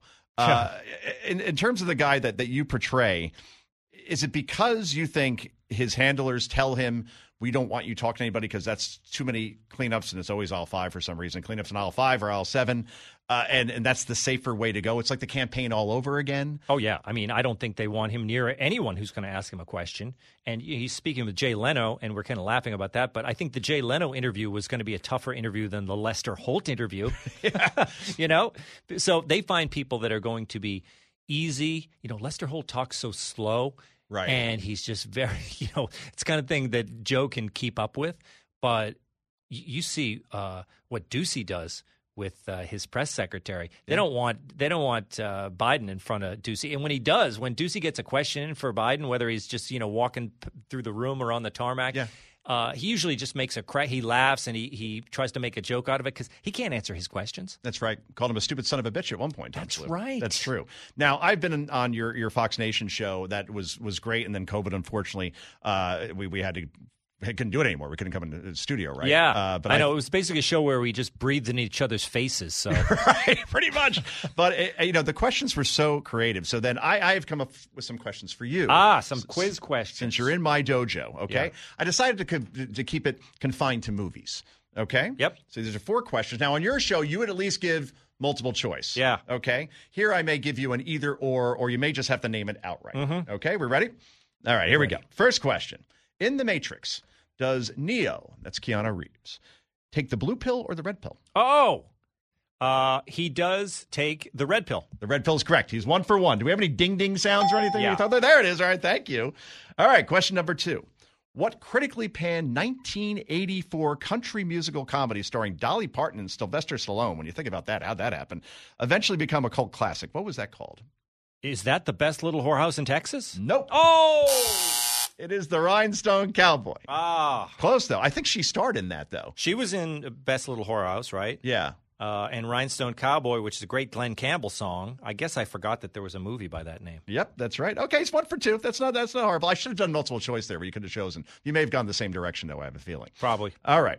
This is an interesting question. I'm going to give you a hint on this one because it's so broad. Okay.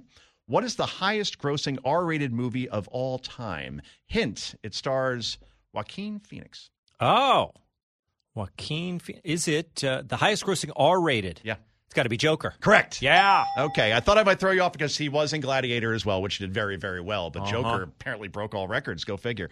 And finally, oh, by the way, who do you think is the best Joker? Is it Nicholson, Heath Ledger, or Joaquin Phoenix? Oh yeah, you know, uh, I was going to say Joaquin because he wa- he's quite talented, but Heath Ledger is. It's hard to say between the two, and they're they're they're quite different. Yeah. But Heath Ledger, uh, I'm going to go with Heath, Heath Ledger because he's he's dead. Thank you. I mean, you know, he's no longer here. He right, you have to show our some respect. All Yeah. right, final question, then we have to go. What is the name of Quint's shark hunting boat in Jaws? What's the name of the Oh. boat?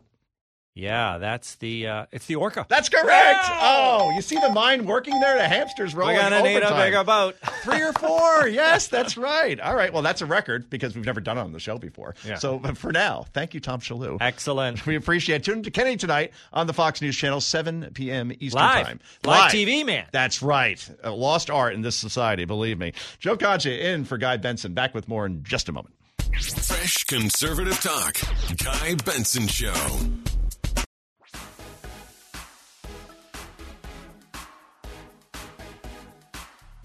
So we've talked a lot about collusion or lack thereof over the past five years. Joe Concha filling in for Guy Benson on the Guy Benson Show, by the way.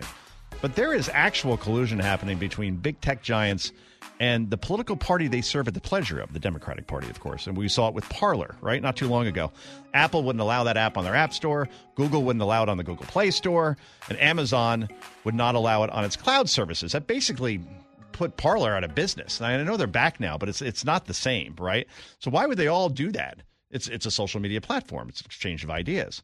Uh, and and Parler now, as a result, is a shadow of what it, what it once was when it really was up and coming. And, and, and now with the Elon Musk purchase of Twitter, it looks completely dead.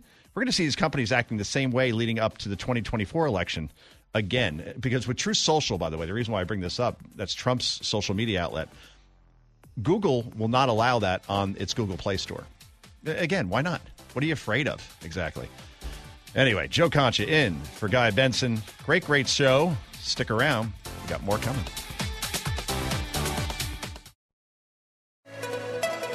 It's 5 o'clock in the most powerful city in the world, Washington, D.C.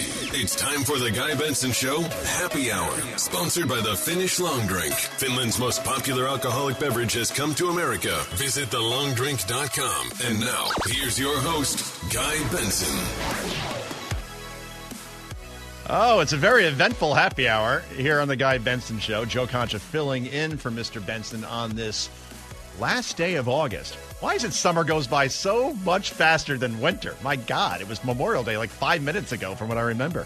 Fox and Friends sent me down to Charlotte Motor Speedway. We had a great time, and I swear I felt that was like last week, but here we are, Labor Day weekend, just two days away. Uh, by the way, this is the happy hour portion of the Guy Benson Show. It's sponsored by, as you may have heard, the Finnish Long Drink, which is tremendous. I mean, I, I'm not big on too many alcohols that, that come out these days. Everything's in a can. There's vodka in a can. You got all these beers that are all like fizzy and everything. That's not beer to me. You know, Budweiser's beer. But the Finnish long drink, per guy's recommendation, I had at my last barbecue and it was a huge hit. So uh, definitely go out and get your Finnish long drink wherever liquor is sold near you.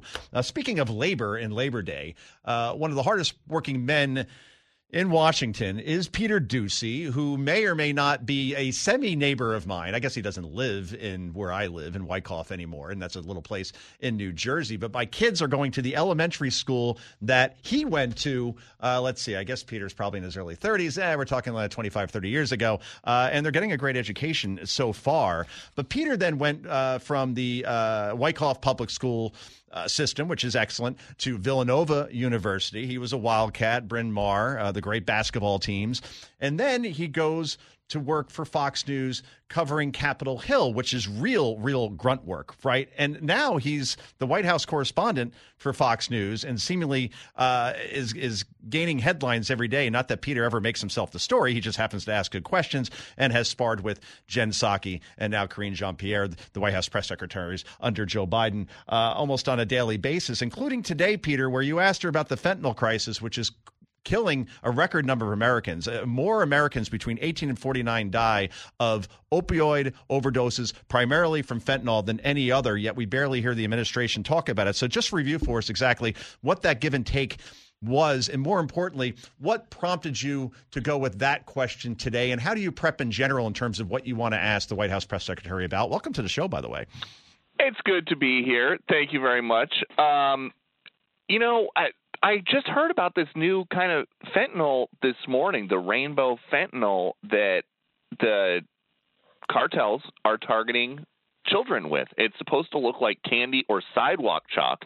Either one is bad because if you eat it, you can overdose. And if you even just touch it because you think it's chalk, something that kids should not have to worry about, uh, you can overdose. And if you don't overdose, uh, you might just be hooked on opioids then and they're going after kids. And it, the last time that we had one of these briefings was two days ago, and I, the press secretary told me that it's not like people are just walking across the border into this country, which we know based on avail- all available data and also from talking to our teams down at the border, that's not true. And today she said, well, we're securing the border with all this money and we're apprehending some drugs, but we know it's not true. 300 overdoses a day. The life expectancy in the United States is down more than two years just since 2019. It hasn't dropped like that in a century. Reason number one, COVID. Reason number two, drug overdoses driven by fentanyl. And so, to answer your question about how I came up with this question, I heard about this uh, this rainbow fentanyl this morning, and I, my wife and I don't have kids yet, but if I had a kid right now in school, uh, I would be petrified of this stuff because once it's out there, it is really hard to detect. And Peter, I, I am as, as somebody who has uh, my son just turned seven. My, my daughter is eight. You're right. If they think it's chalk, they'll touch it. They'll play with it. If they think it's candy, they'll they'll eat it. And and, I, I just just to get to that level of evil where, where you're targeting kids, uh, this is something that you mentioned it. Three 100 overdose deaths per day. Uh, we had a guest on Fox News did uh, with Dana Perino earlier on America's Newsroom. It was a parent who lost their child, and, and the parent said, "Look, we just came from a normal family, right? And and it, one day our child is dead." And it, she equated 300 overdoses, and I think this is a very fitting analogy to one plane crash happening in the United States per day. And what would happen, she said? The aviation system would be shut down if we were losing a plane a day with 300 people. Yet the administration doesn't seem to be talking about this all that much. Is it because, Peter, it's not politically expedient at this point, given that there are millions coming across the border? Something like plus 4 million will come over the border in Joe Biden's first two years. And therefore, since he hasn't visited the border, if they don't talk about it, it goes away? Well, uh, I, I think it is not politically expedient for them. I was working on my piece for Bret Baier's show tonight that's going to run uh, less than an hour from now, and Quinnipiac's got a new poll out. 27% approval for the president on the situation at the Mexican border. Uh, so we don't hear him talk a lot about that. We also don't hear him talk a ton about what he has said is his number one domestic priority, which is lowering inflation. Instead, now it's all about democracy. They think that Republicans who either are loyal to Trump or have been loyal in the past to Trump are threatening the very underpinnings of our system. Uh, and so that's what he talked about last week in Rockville, Maryland. That's what he's going to talk about tomorrow night in Philadelphia. And, and, they're going with that. They told us today that Karine Jean Pierre told us today the theme of the speech tomorrow is the battle for the soul of the nation. Does that sound familiar? Because that was his exact campaign slogan in 2020. They are just trying to go with what works because, according to some of this polling, uh, Americans are not on their side. Uh, uh, Americans don't know that a lot else is working. And we're talking to White House correspondent Peter Doocy uh, for Fox News Channel. And, and look, yeah, some may say that that uh, may be deflection to, to not talk about the issues that Americans say are most important to them, which is inflation, obviously, gas prices, crime, student loans, education, and what we just talked about at the border. Uh, in our final two minutes here, Peter, and I, I know that you have to go uh, just in a couple minutes, but I, I am curious, you know, on your backstory in terms of when you get out of school at Villanova, was the goal eventually to be a White House correspondent, or did you just say, you know what, I, would like to cover politics and I'll end up where I end up? Or did you have the five year plan that said, you know what, that's the goal eventually? No, because, I, and you know, in this business, um, there are not always jobs open, and you don't know how long somebody's going to be in a job. And so when I was lucky enough to start at Fox shortly after I graduated, I just wanted I was just interested in the news. I wanted to go see the country and be uh, you know, lay eyes on some of these big events and uh, I, I had a chance to do that for like my first five years, and then the next five years, I did a lot of House races and Senate races. Um, and then in in 2020, throughout the pandemic, I I wound up spending a lot of time in Wilmington, Delaware, just kind of trying to find Joe Biden, then former Vice President uh, Biden. And to his credit, uh, like long before I got to the White House and my uh, these briefings with Jen Psaki or Karine Jean Pierre, Biden loves to mix it up. He he always has an ear out for a question, and he'll he will uh, take uh, he takes a lot of opportunities to defend his position. Uh, so he he is not one to, in my experience, run from a hard question. So I always have to have a hard question ready. Well, I would love to see the president sit down with you for a one-on-one where follow-ups could actually uh, be asked in that situation. The president has not done a one-on-one TV interview since Lester Holt in the Super Bowl in 200 days. I have a feeling that may not happen, but you will get your question in here and there, and uh, you're doing your job the way it should be done, Peter, which is not making it about yourself and just asking the questions that people want answers for at home. And we really appreciate your work here, and we really appreciate you joining us. Thank you, fellow Wyckofian. Yeah, it's it's good talking to you, Joe. I'll talk to you soon. All right, Peter. Thank you so much. And Joe Concha filling in for Guy Benson. Got so much more to talk about. We're going to talk to Jason Chaffetz uh, a little bit later in the show. And then Christine, the producer, and I are going to go back and forth on talk about the subjects and the issues that you care about, including, including what it takes to be a U.S. ball boy or girl or person. That's next on the Guy Benson Show. Stick around. Fresh conservative talk. Guy Benson Show.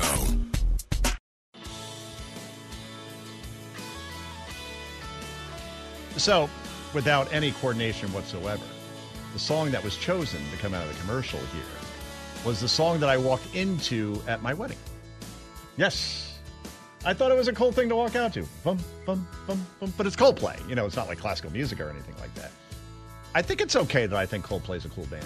You guys want to weigh in on this? I mean, I think there's a great body of work there, but apparently that makes me feminine in some way. No, I like Coldplay too. You do? Yeah, and Guy just went to see him too. He loves them. Yeah. They played around here? Uh, in London, he was. He went to see him. Oh, Guy yeah. went to go see Coldplay in London. Did he go to Wimbledon also? Uh, I don't know. You hang out with Meghan Markle? Actually, they're not over in London anymore, so that would be a relevant uh, thing to ask. No, she's Meghan is in California working on forgiving the royal family. Do you not listen to her podcast? Oh, that's a good point. No, apparently not many people do. Unbelievable. I, it's so fun to root. I don't root against most people. Those are two that I root against, no question. Why you root against Harry and Meghan? Yeah, just like I rooted against uh, Avenatti and Stormy. You know, just there's people that I think that's a little different. But that's that's a very good point. Actually, you know, it's funny because. I, I guess I really haven't been able to talk about it that much on the show, but uh, you know, with with Brian Stelter now, what are we at now? What is the world has not been without has been without Brian Stelter on CNN for nine, no, ten days now at this point, right? And and this was the guy Stelter, if you remember, who said that he took Michael Avenatti seriously as a presidential contender because of how much he was on cable news. Which, of course, that completely qualifies somebody to, you know, be the leader of the free world. Uh, and Avenatti did become president, by the way. I don't know if you heard about this, Christine. He's president of his cell block over at Rikers. So good for him. Congratulations to Michael Avenatti. Also, a president of the uh, debate team. So things going well for Michael Avenatti, who was also was born on my birthday, right down to the year. February 16th, fill in the year. Go figure. Boy, talk about being born under a bad star. Anyway, uh, this is just breaking very recently. Uh, a reporter asked uh, Dr. Jill Biden uh, how the president's student loan forgiveness program helps bring down the cost of higher education. And continuing a very dubious streak out of this White House, here's how the First Lady responded. Quote, well, he said he was going to have loan forgiveness during the campaign, and he talked about it over and over again, and he followed up on his promise and kept true to it.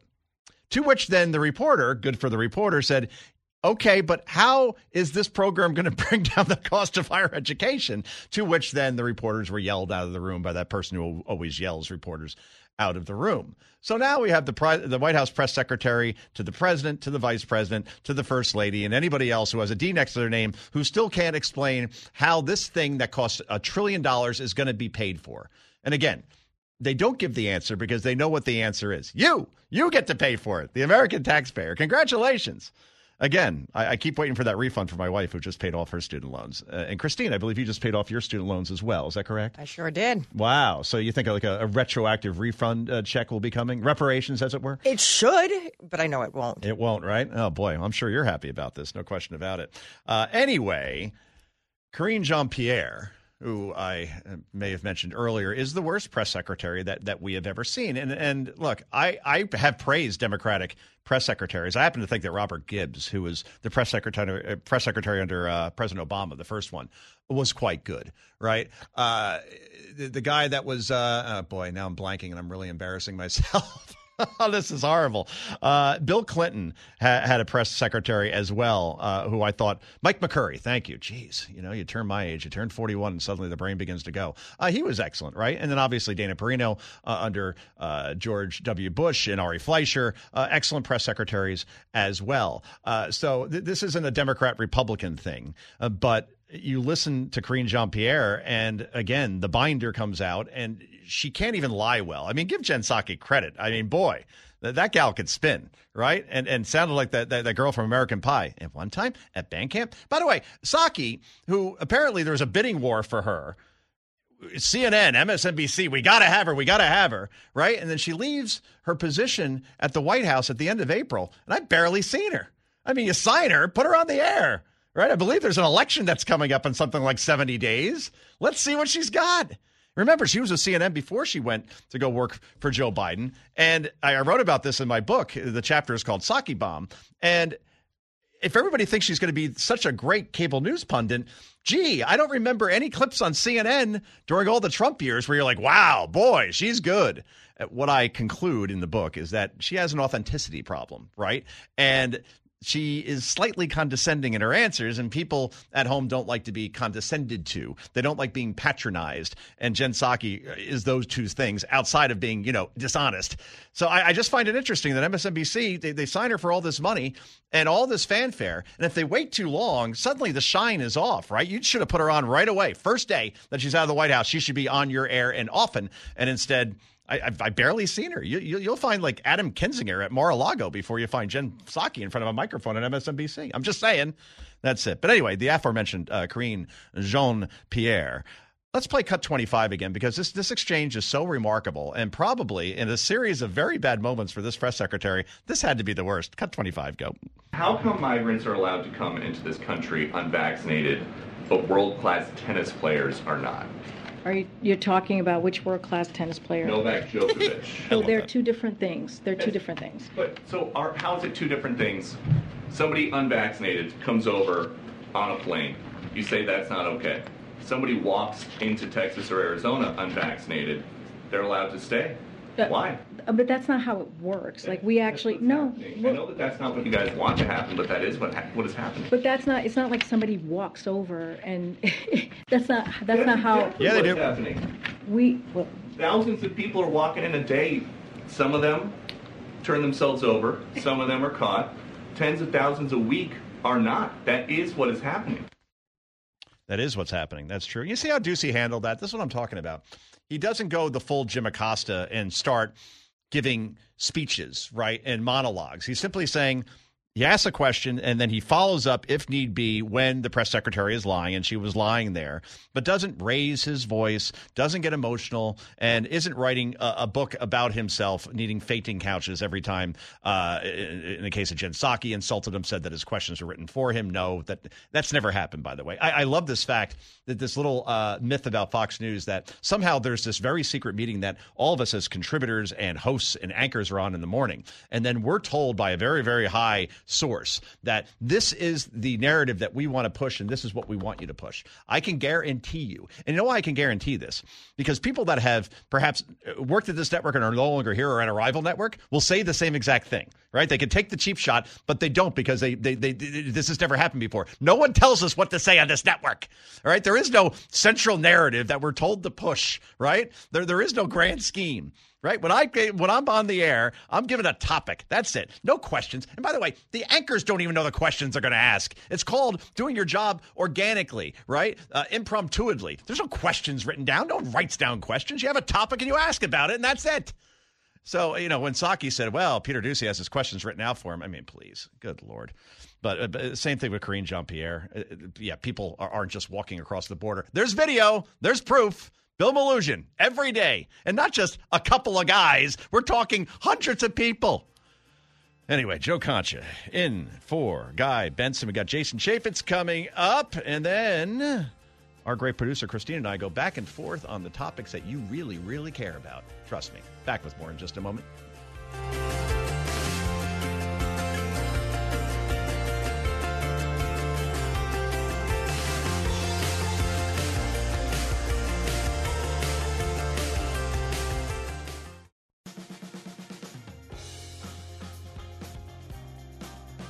Talking about the issues you care about. Guy Benson. Welcome back to Happy Hour, Guy Benson's show. Earlier, we spoke to Fox News contributor Jason Chaffetz. Chaffetz literally in the house talking about rampant bias in the FBI. Give a listen.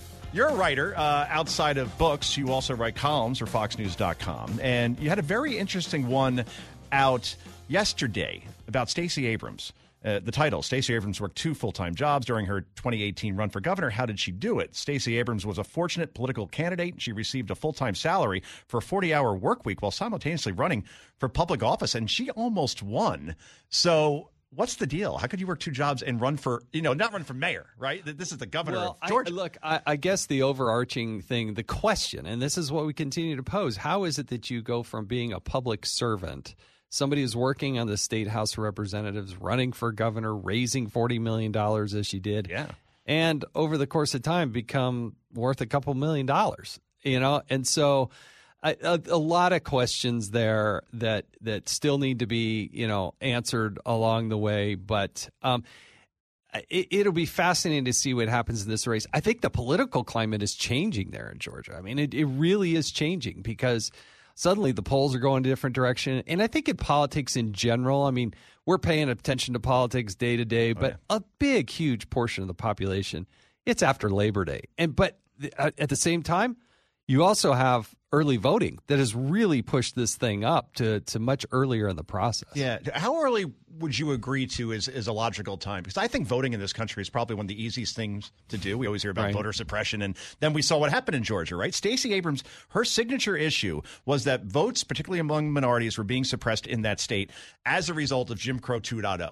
You know, right. that horrible law that had the All Star game moved from Atlanta to Denver, right? right? And, and all that happened last November was they had a record turnout. They basically doubled the amount of votes that were voted in the 2022 midterms as opposed to 2018 or 2021, I guess I should say, as, as opposed to four years earlier. So if she doesn't have that issue to run on, she can't run on the Democrats' record on inflation or crime or the border.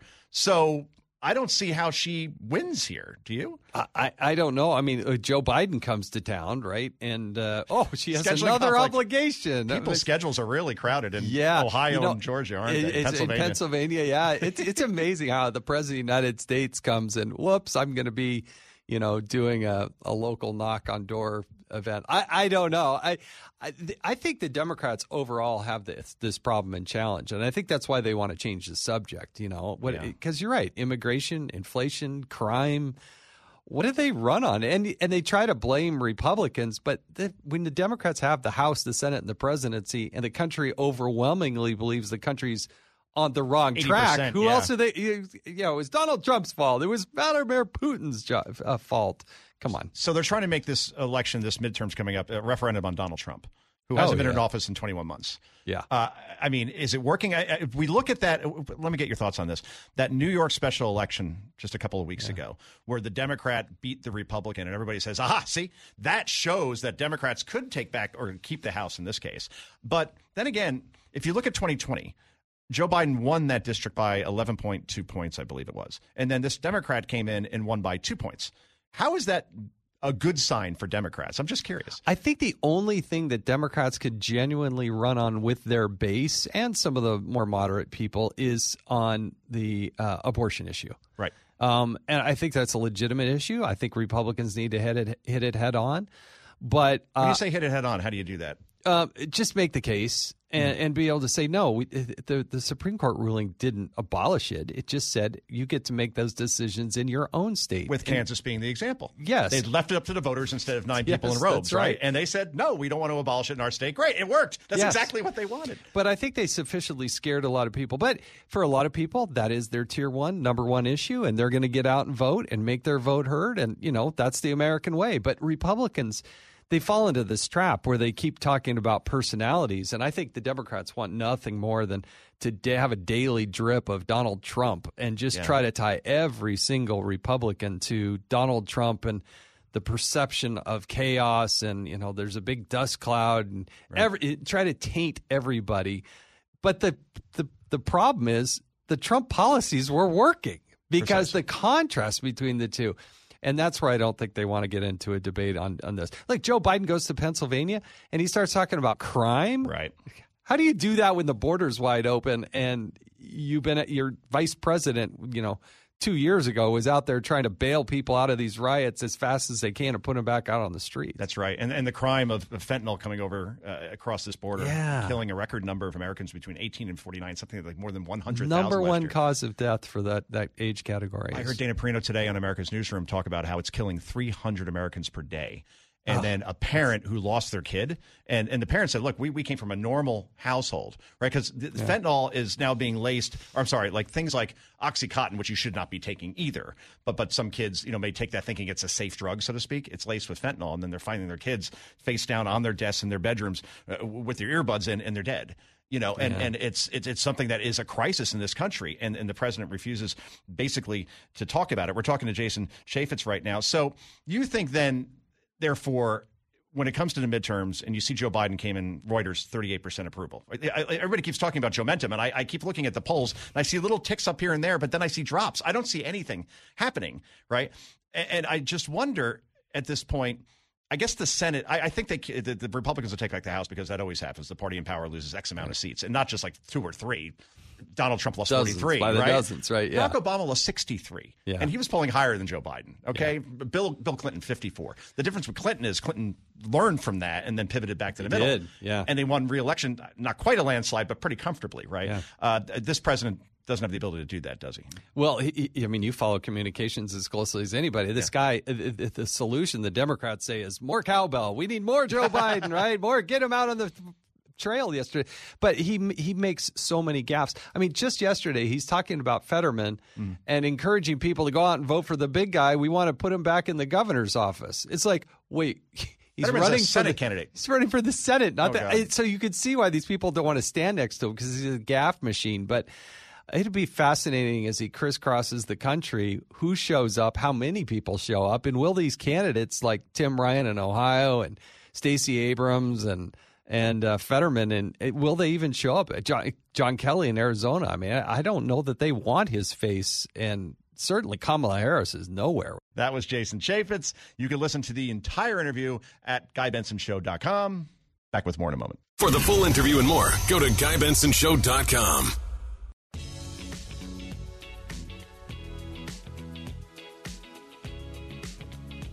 Welcome back to the Guy Benson Show. We are in the home stretch. We call it the home stretch, and this is the best part of the show. So you're going to want to stick around for this because we go through what we call kicker stories, the fun stuff, and stuff that really actually I'm very passionate about, including a tech worker who went viral with return to office complaints. Can't do your lunch break workout. This tech worker complains. And look, Goldman Sachs here in New York City, they will mandate that all of their workers come back to the office full time the Tuesday after Labor Day. And here's where I come down on this, right? We're going to bring in Christine, the producer, on this one. I believe in the four day work week. And that doesn't mean, okay, you work four days, standard eight hours, and then you get a three day weekend every weekend. No. I believe in if you have an eight hour workday, make it 10 hours Monday, Tuesday, Wednesday, Thursday. You're still putting in the 40 hours, but then you get that extra day. And if on that Friday you have to do a meeting or two from home, then so be it. But at least you have that work life balance that makes workers happier in general. I'm curious, Christine, where do you come down on the whole work from home thing? Because let me add one more thing, by the way. If you take away the commute, say here in New York City, you gain back, at least for me. I am literally 19 miles from Fox News headquarters out in a little town called Wyckoff, New Jersey. And if I leave during happy hour, or in this case, rush hour, it takes something like 90 minutes for me to get home. It's incredibly frustrating. So I'm on the road basically three hours per day, 15 hours a week. If I could get that back, I could be so much more productive as a worker, so much happier as a worker, and not as distracted with all the water cooler talk about who's dating who. Not that that goes on in this network, of course. Christine, where do you come down on all this? Who is dating around here? Do tell. Well, you know, there's this one guy, Larry, over in. We're not going to Oh, that Larry. now. Yep, Larry. Larry Dallas, they call him. I've heard stories about him. Never trust a guy that's named after a city. Never play cards with a guy named after a city. And Larry Dallas, who is at this network, who works behind the scenes, never trust Larry Dallas. Hmm. Some Sorry, people Larry. say never trust producer Christine. Well, that was the olden days. Yes. So you like working from home? I heard you do so it two I, days I, a week. I do, do work from home and I do like it. I have to be honest, and I'm not just kissing up if the bosses are listening right now. I truly enjoy being here.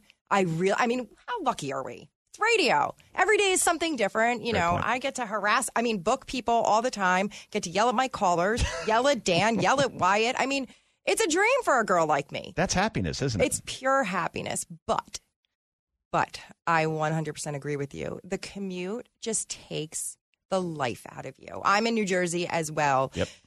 It just drains you mentally. You are tied to New Jersey Transit if you're not going to, because I'm not going to drive it. I can't afford that. Uh, they break down all the time. Train or bus? You take train, right? Both. Okay. So I train it in and bus it home. Just so people at home understand, it's not like we're in Tokyo, all right, where you gotta get on a train from 20, 30 miles out and you're here in 30 minutes the way it should be. Oh no. You get 18 stops on the way to New York, and then you don't even go into New York half the time. You gotta stop off at a place called Secaucus, where then you have to get off, go up like five staircases, down five staircases, onto another train, and then once you get under the Hudson River, everything clogs up and you're sitting there for another 20 minutes. It is soul crushing, as you said. It is soul crushing. And the worst part for me lately has been once you get off the train or the bus and you're dumped into Port Authority or Penn Station. And now you got to make your way to work because I refuse to take the subway. I'm terrified. Yeah. I, that walk alone, I think, takes the life out of me every day of wondering what I'm stumbling across, who I'm ste- stepping over, Good point. Who who could possibly be stabbing me. I mean, and, and those are legit concerns these days. I'm not just being the paranoid. You're not exaggerating. No, I, I went through Penn Station a couple days ago, and literally, you, you walk by people and you don't know whether they're alive or dead. And I'm not making a joke. Like No. they, they don't look like they're breathing, you know. And then the scent is overwhelming. I mean, it, It- stings the nostrils. unbearable. Yeah. I, I won't even take my daughter right now into the city. You know, to, but but circling back, I kind of agree with you. I think there has to be more of a work life balance. And even just, I still work the way I do here at home. But guess what? You know, my daughter said to me the other day, Mommy, that means a couple days a week the school bell rings and I get to go home with the kids. Right. She's then she's off to aftercare. Then a babysitter's usually picking her up, and you know I don't roll in till seven thirty. You end up losing money on your job when you have to, when you have to pay for all these things, babysitter, aftercare, all this stuff, right? And it's like I'm working to pay for working. That that's the way it works. I'm curious if things went this way, Christine. Let's say they took away the work from home option, and then you said, you know what? I'm getting out of this business altogether. I want to be a U.S. Open ball person. Do you think you have what it takes, Christine? Of course I do, but just tell me what does it take? It, it, it takes and a I'll lot. tell you if I do. Do you realize that hundreds of people try out for a spot on the U.S. Open ball crew? All right, those are the guys, guys and gals who I've never seen people move that quickly for something. When that ball's out there and they got to pick it up and run back, Yeah, but I mean, it's like so Usain Bolt. So you see a ball, you go run out, you pick it up, and you run back. I don't understand why this is a thing. Well, applicants must perform rigorous drills that test court awareness, agility, and the ability to roll, catch, and toss a tennis ball. I mean, this is unbelievable. But I wonder if there's an age limit, right? I mean, wasn't there a Kramer and Seinfeld? He wanted to be a ball man. And, and uh, he wanted to be a ball boy. And then Jerry had to explain to him the term is ball boy, not ball man.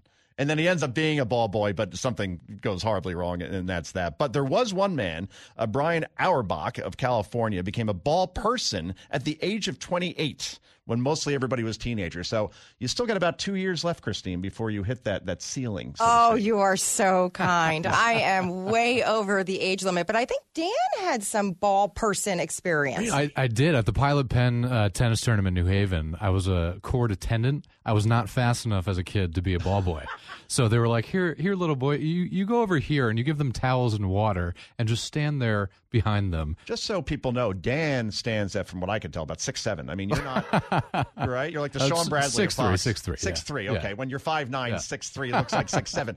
So I would imagine since you're tall, it's harder to be a ball person because the bending down to get the ball, it just it's longer. And you stand out more. You're like I was like the the height of the tennis players when I was 13, so it looked a little awkward standing there. So I was happy to give them water and towels and stuff like that instead. Well, that's all you need.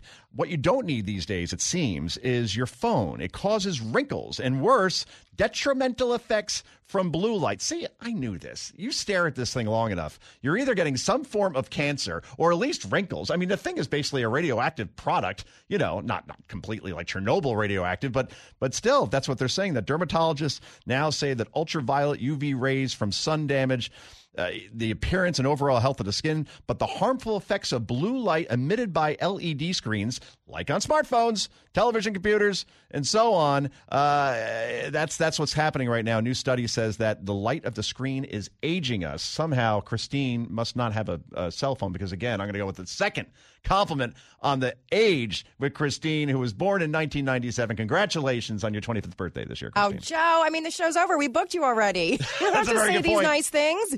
Well, I tried sending the uh, the uh, Venmo, but I, I must have sent it to the wrong Christine. So now I'm trying to another way. No, this Uh, is this is a little scary. I mean, uh, I hate to say it, but Guy loves to broadcast that I am the oldest on the team. Really? Yes, I am 41. wow. Thank you.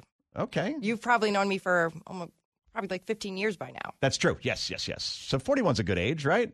I like it. I feel 41 is a good age, but you know, you have to start. I was just uh, telling the team a couple weeks ago. I think it's almost time for the Botox, the filler. I haven't done any of that yet, Oh, but I think we're going to get there. Now, if I'm getting all this damage, I maybe start now. Can I tell you, the wife is getting into that. She's been an ER doctor forever, and it's it's like being an investment banker. It beats you down, and once you turn forty, you're like, I got to get out of here. You know, it's just too. It, it- it's horrific, and, and the healthcare system's being more and more overwhelmed. So now she's getting into Botox training. She's going to be doing the jabs. Oh, so we could probably talk after. Maybe if you want to just hand me your wife's number, that'd be great. Absolutely, come right to the house. right? Oh, perfect. And we're thinking about opening up a clinic in Hoboken, New Jersey, and we're going to call it Hobotox. What do you think about that? Huh? Hmm? Huh? That's amazing. Yeah, I think if that's my, real, that's amazing. that's my idea. Yes. So- that's a great one. Um, I'll be there. All right, done. Oh, by the way, uh, we'll, we'll leave it on this since this is kind of like a happy hour kind of segment. Uh, just five alcoholic drinks will age you and mess up your DNA. Well, then here, forget it for me. Botox, nothing's going to work then. Wait, did they say a day or a week? Oh, I'm screwed. All right. I mean, we talk about this a lot on here. Uh, Guy feels that I drink a lot of mama's juice, as we call it. What is the mama's juice of choice? I've been doing, I got to be honest with you, tequila lately. And I'm telling you, there's not really a hangover. Not that I'm having a lot of it, but compared to bourbon or bad beer, tequila is like Gatorade, you know? Like you don't feel anything the next day. You know what? I, I don't do tequila because I always felt like it gave me a heartburn. Wyatt, I don't know if he's down there and can talk, but he convinced me to get a margarita one night when we were out, and it was delicious. Oh, yeah? It really was. Wyatt, you're you're a big tequila person, right? I mean, I like margaritas. I think they're pretty good, and I'm happy that we got Christine on that bandwagon because I think it's a pretty refreshing drink in the summer. I think that the, the whole trick is if you're even like a D list celebrity like I am, that you just start your own tequila company, you'll make a billion dollars. Everybody does that now. George Clooney, what do you make on Casamigos? Like, he, he- you know, a billion uh, Are you, on that. are you comparing yourself to George Clooney now? Yes. Okay, well, I'll, we'll go with that. Figure I'm married to an ER doctor. He, he was on ER. It's close enough. I just needed to clarify. Yes. Anyway, well, this was a fun conversation and this was a fun show. So, thank you everybody for listening. Thanks to our guests and thanks to Guy Benson for letting me sit in this royal seat. Hopefully, we'll see you again soon on the Guy Benson Show. Bye bye.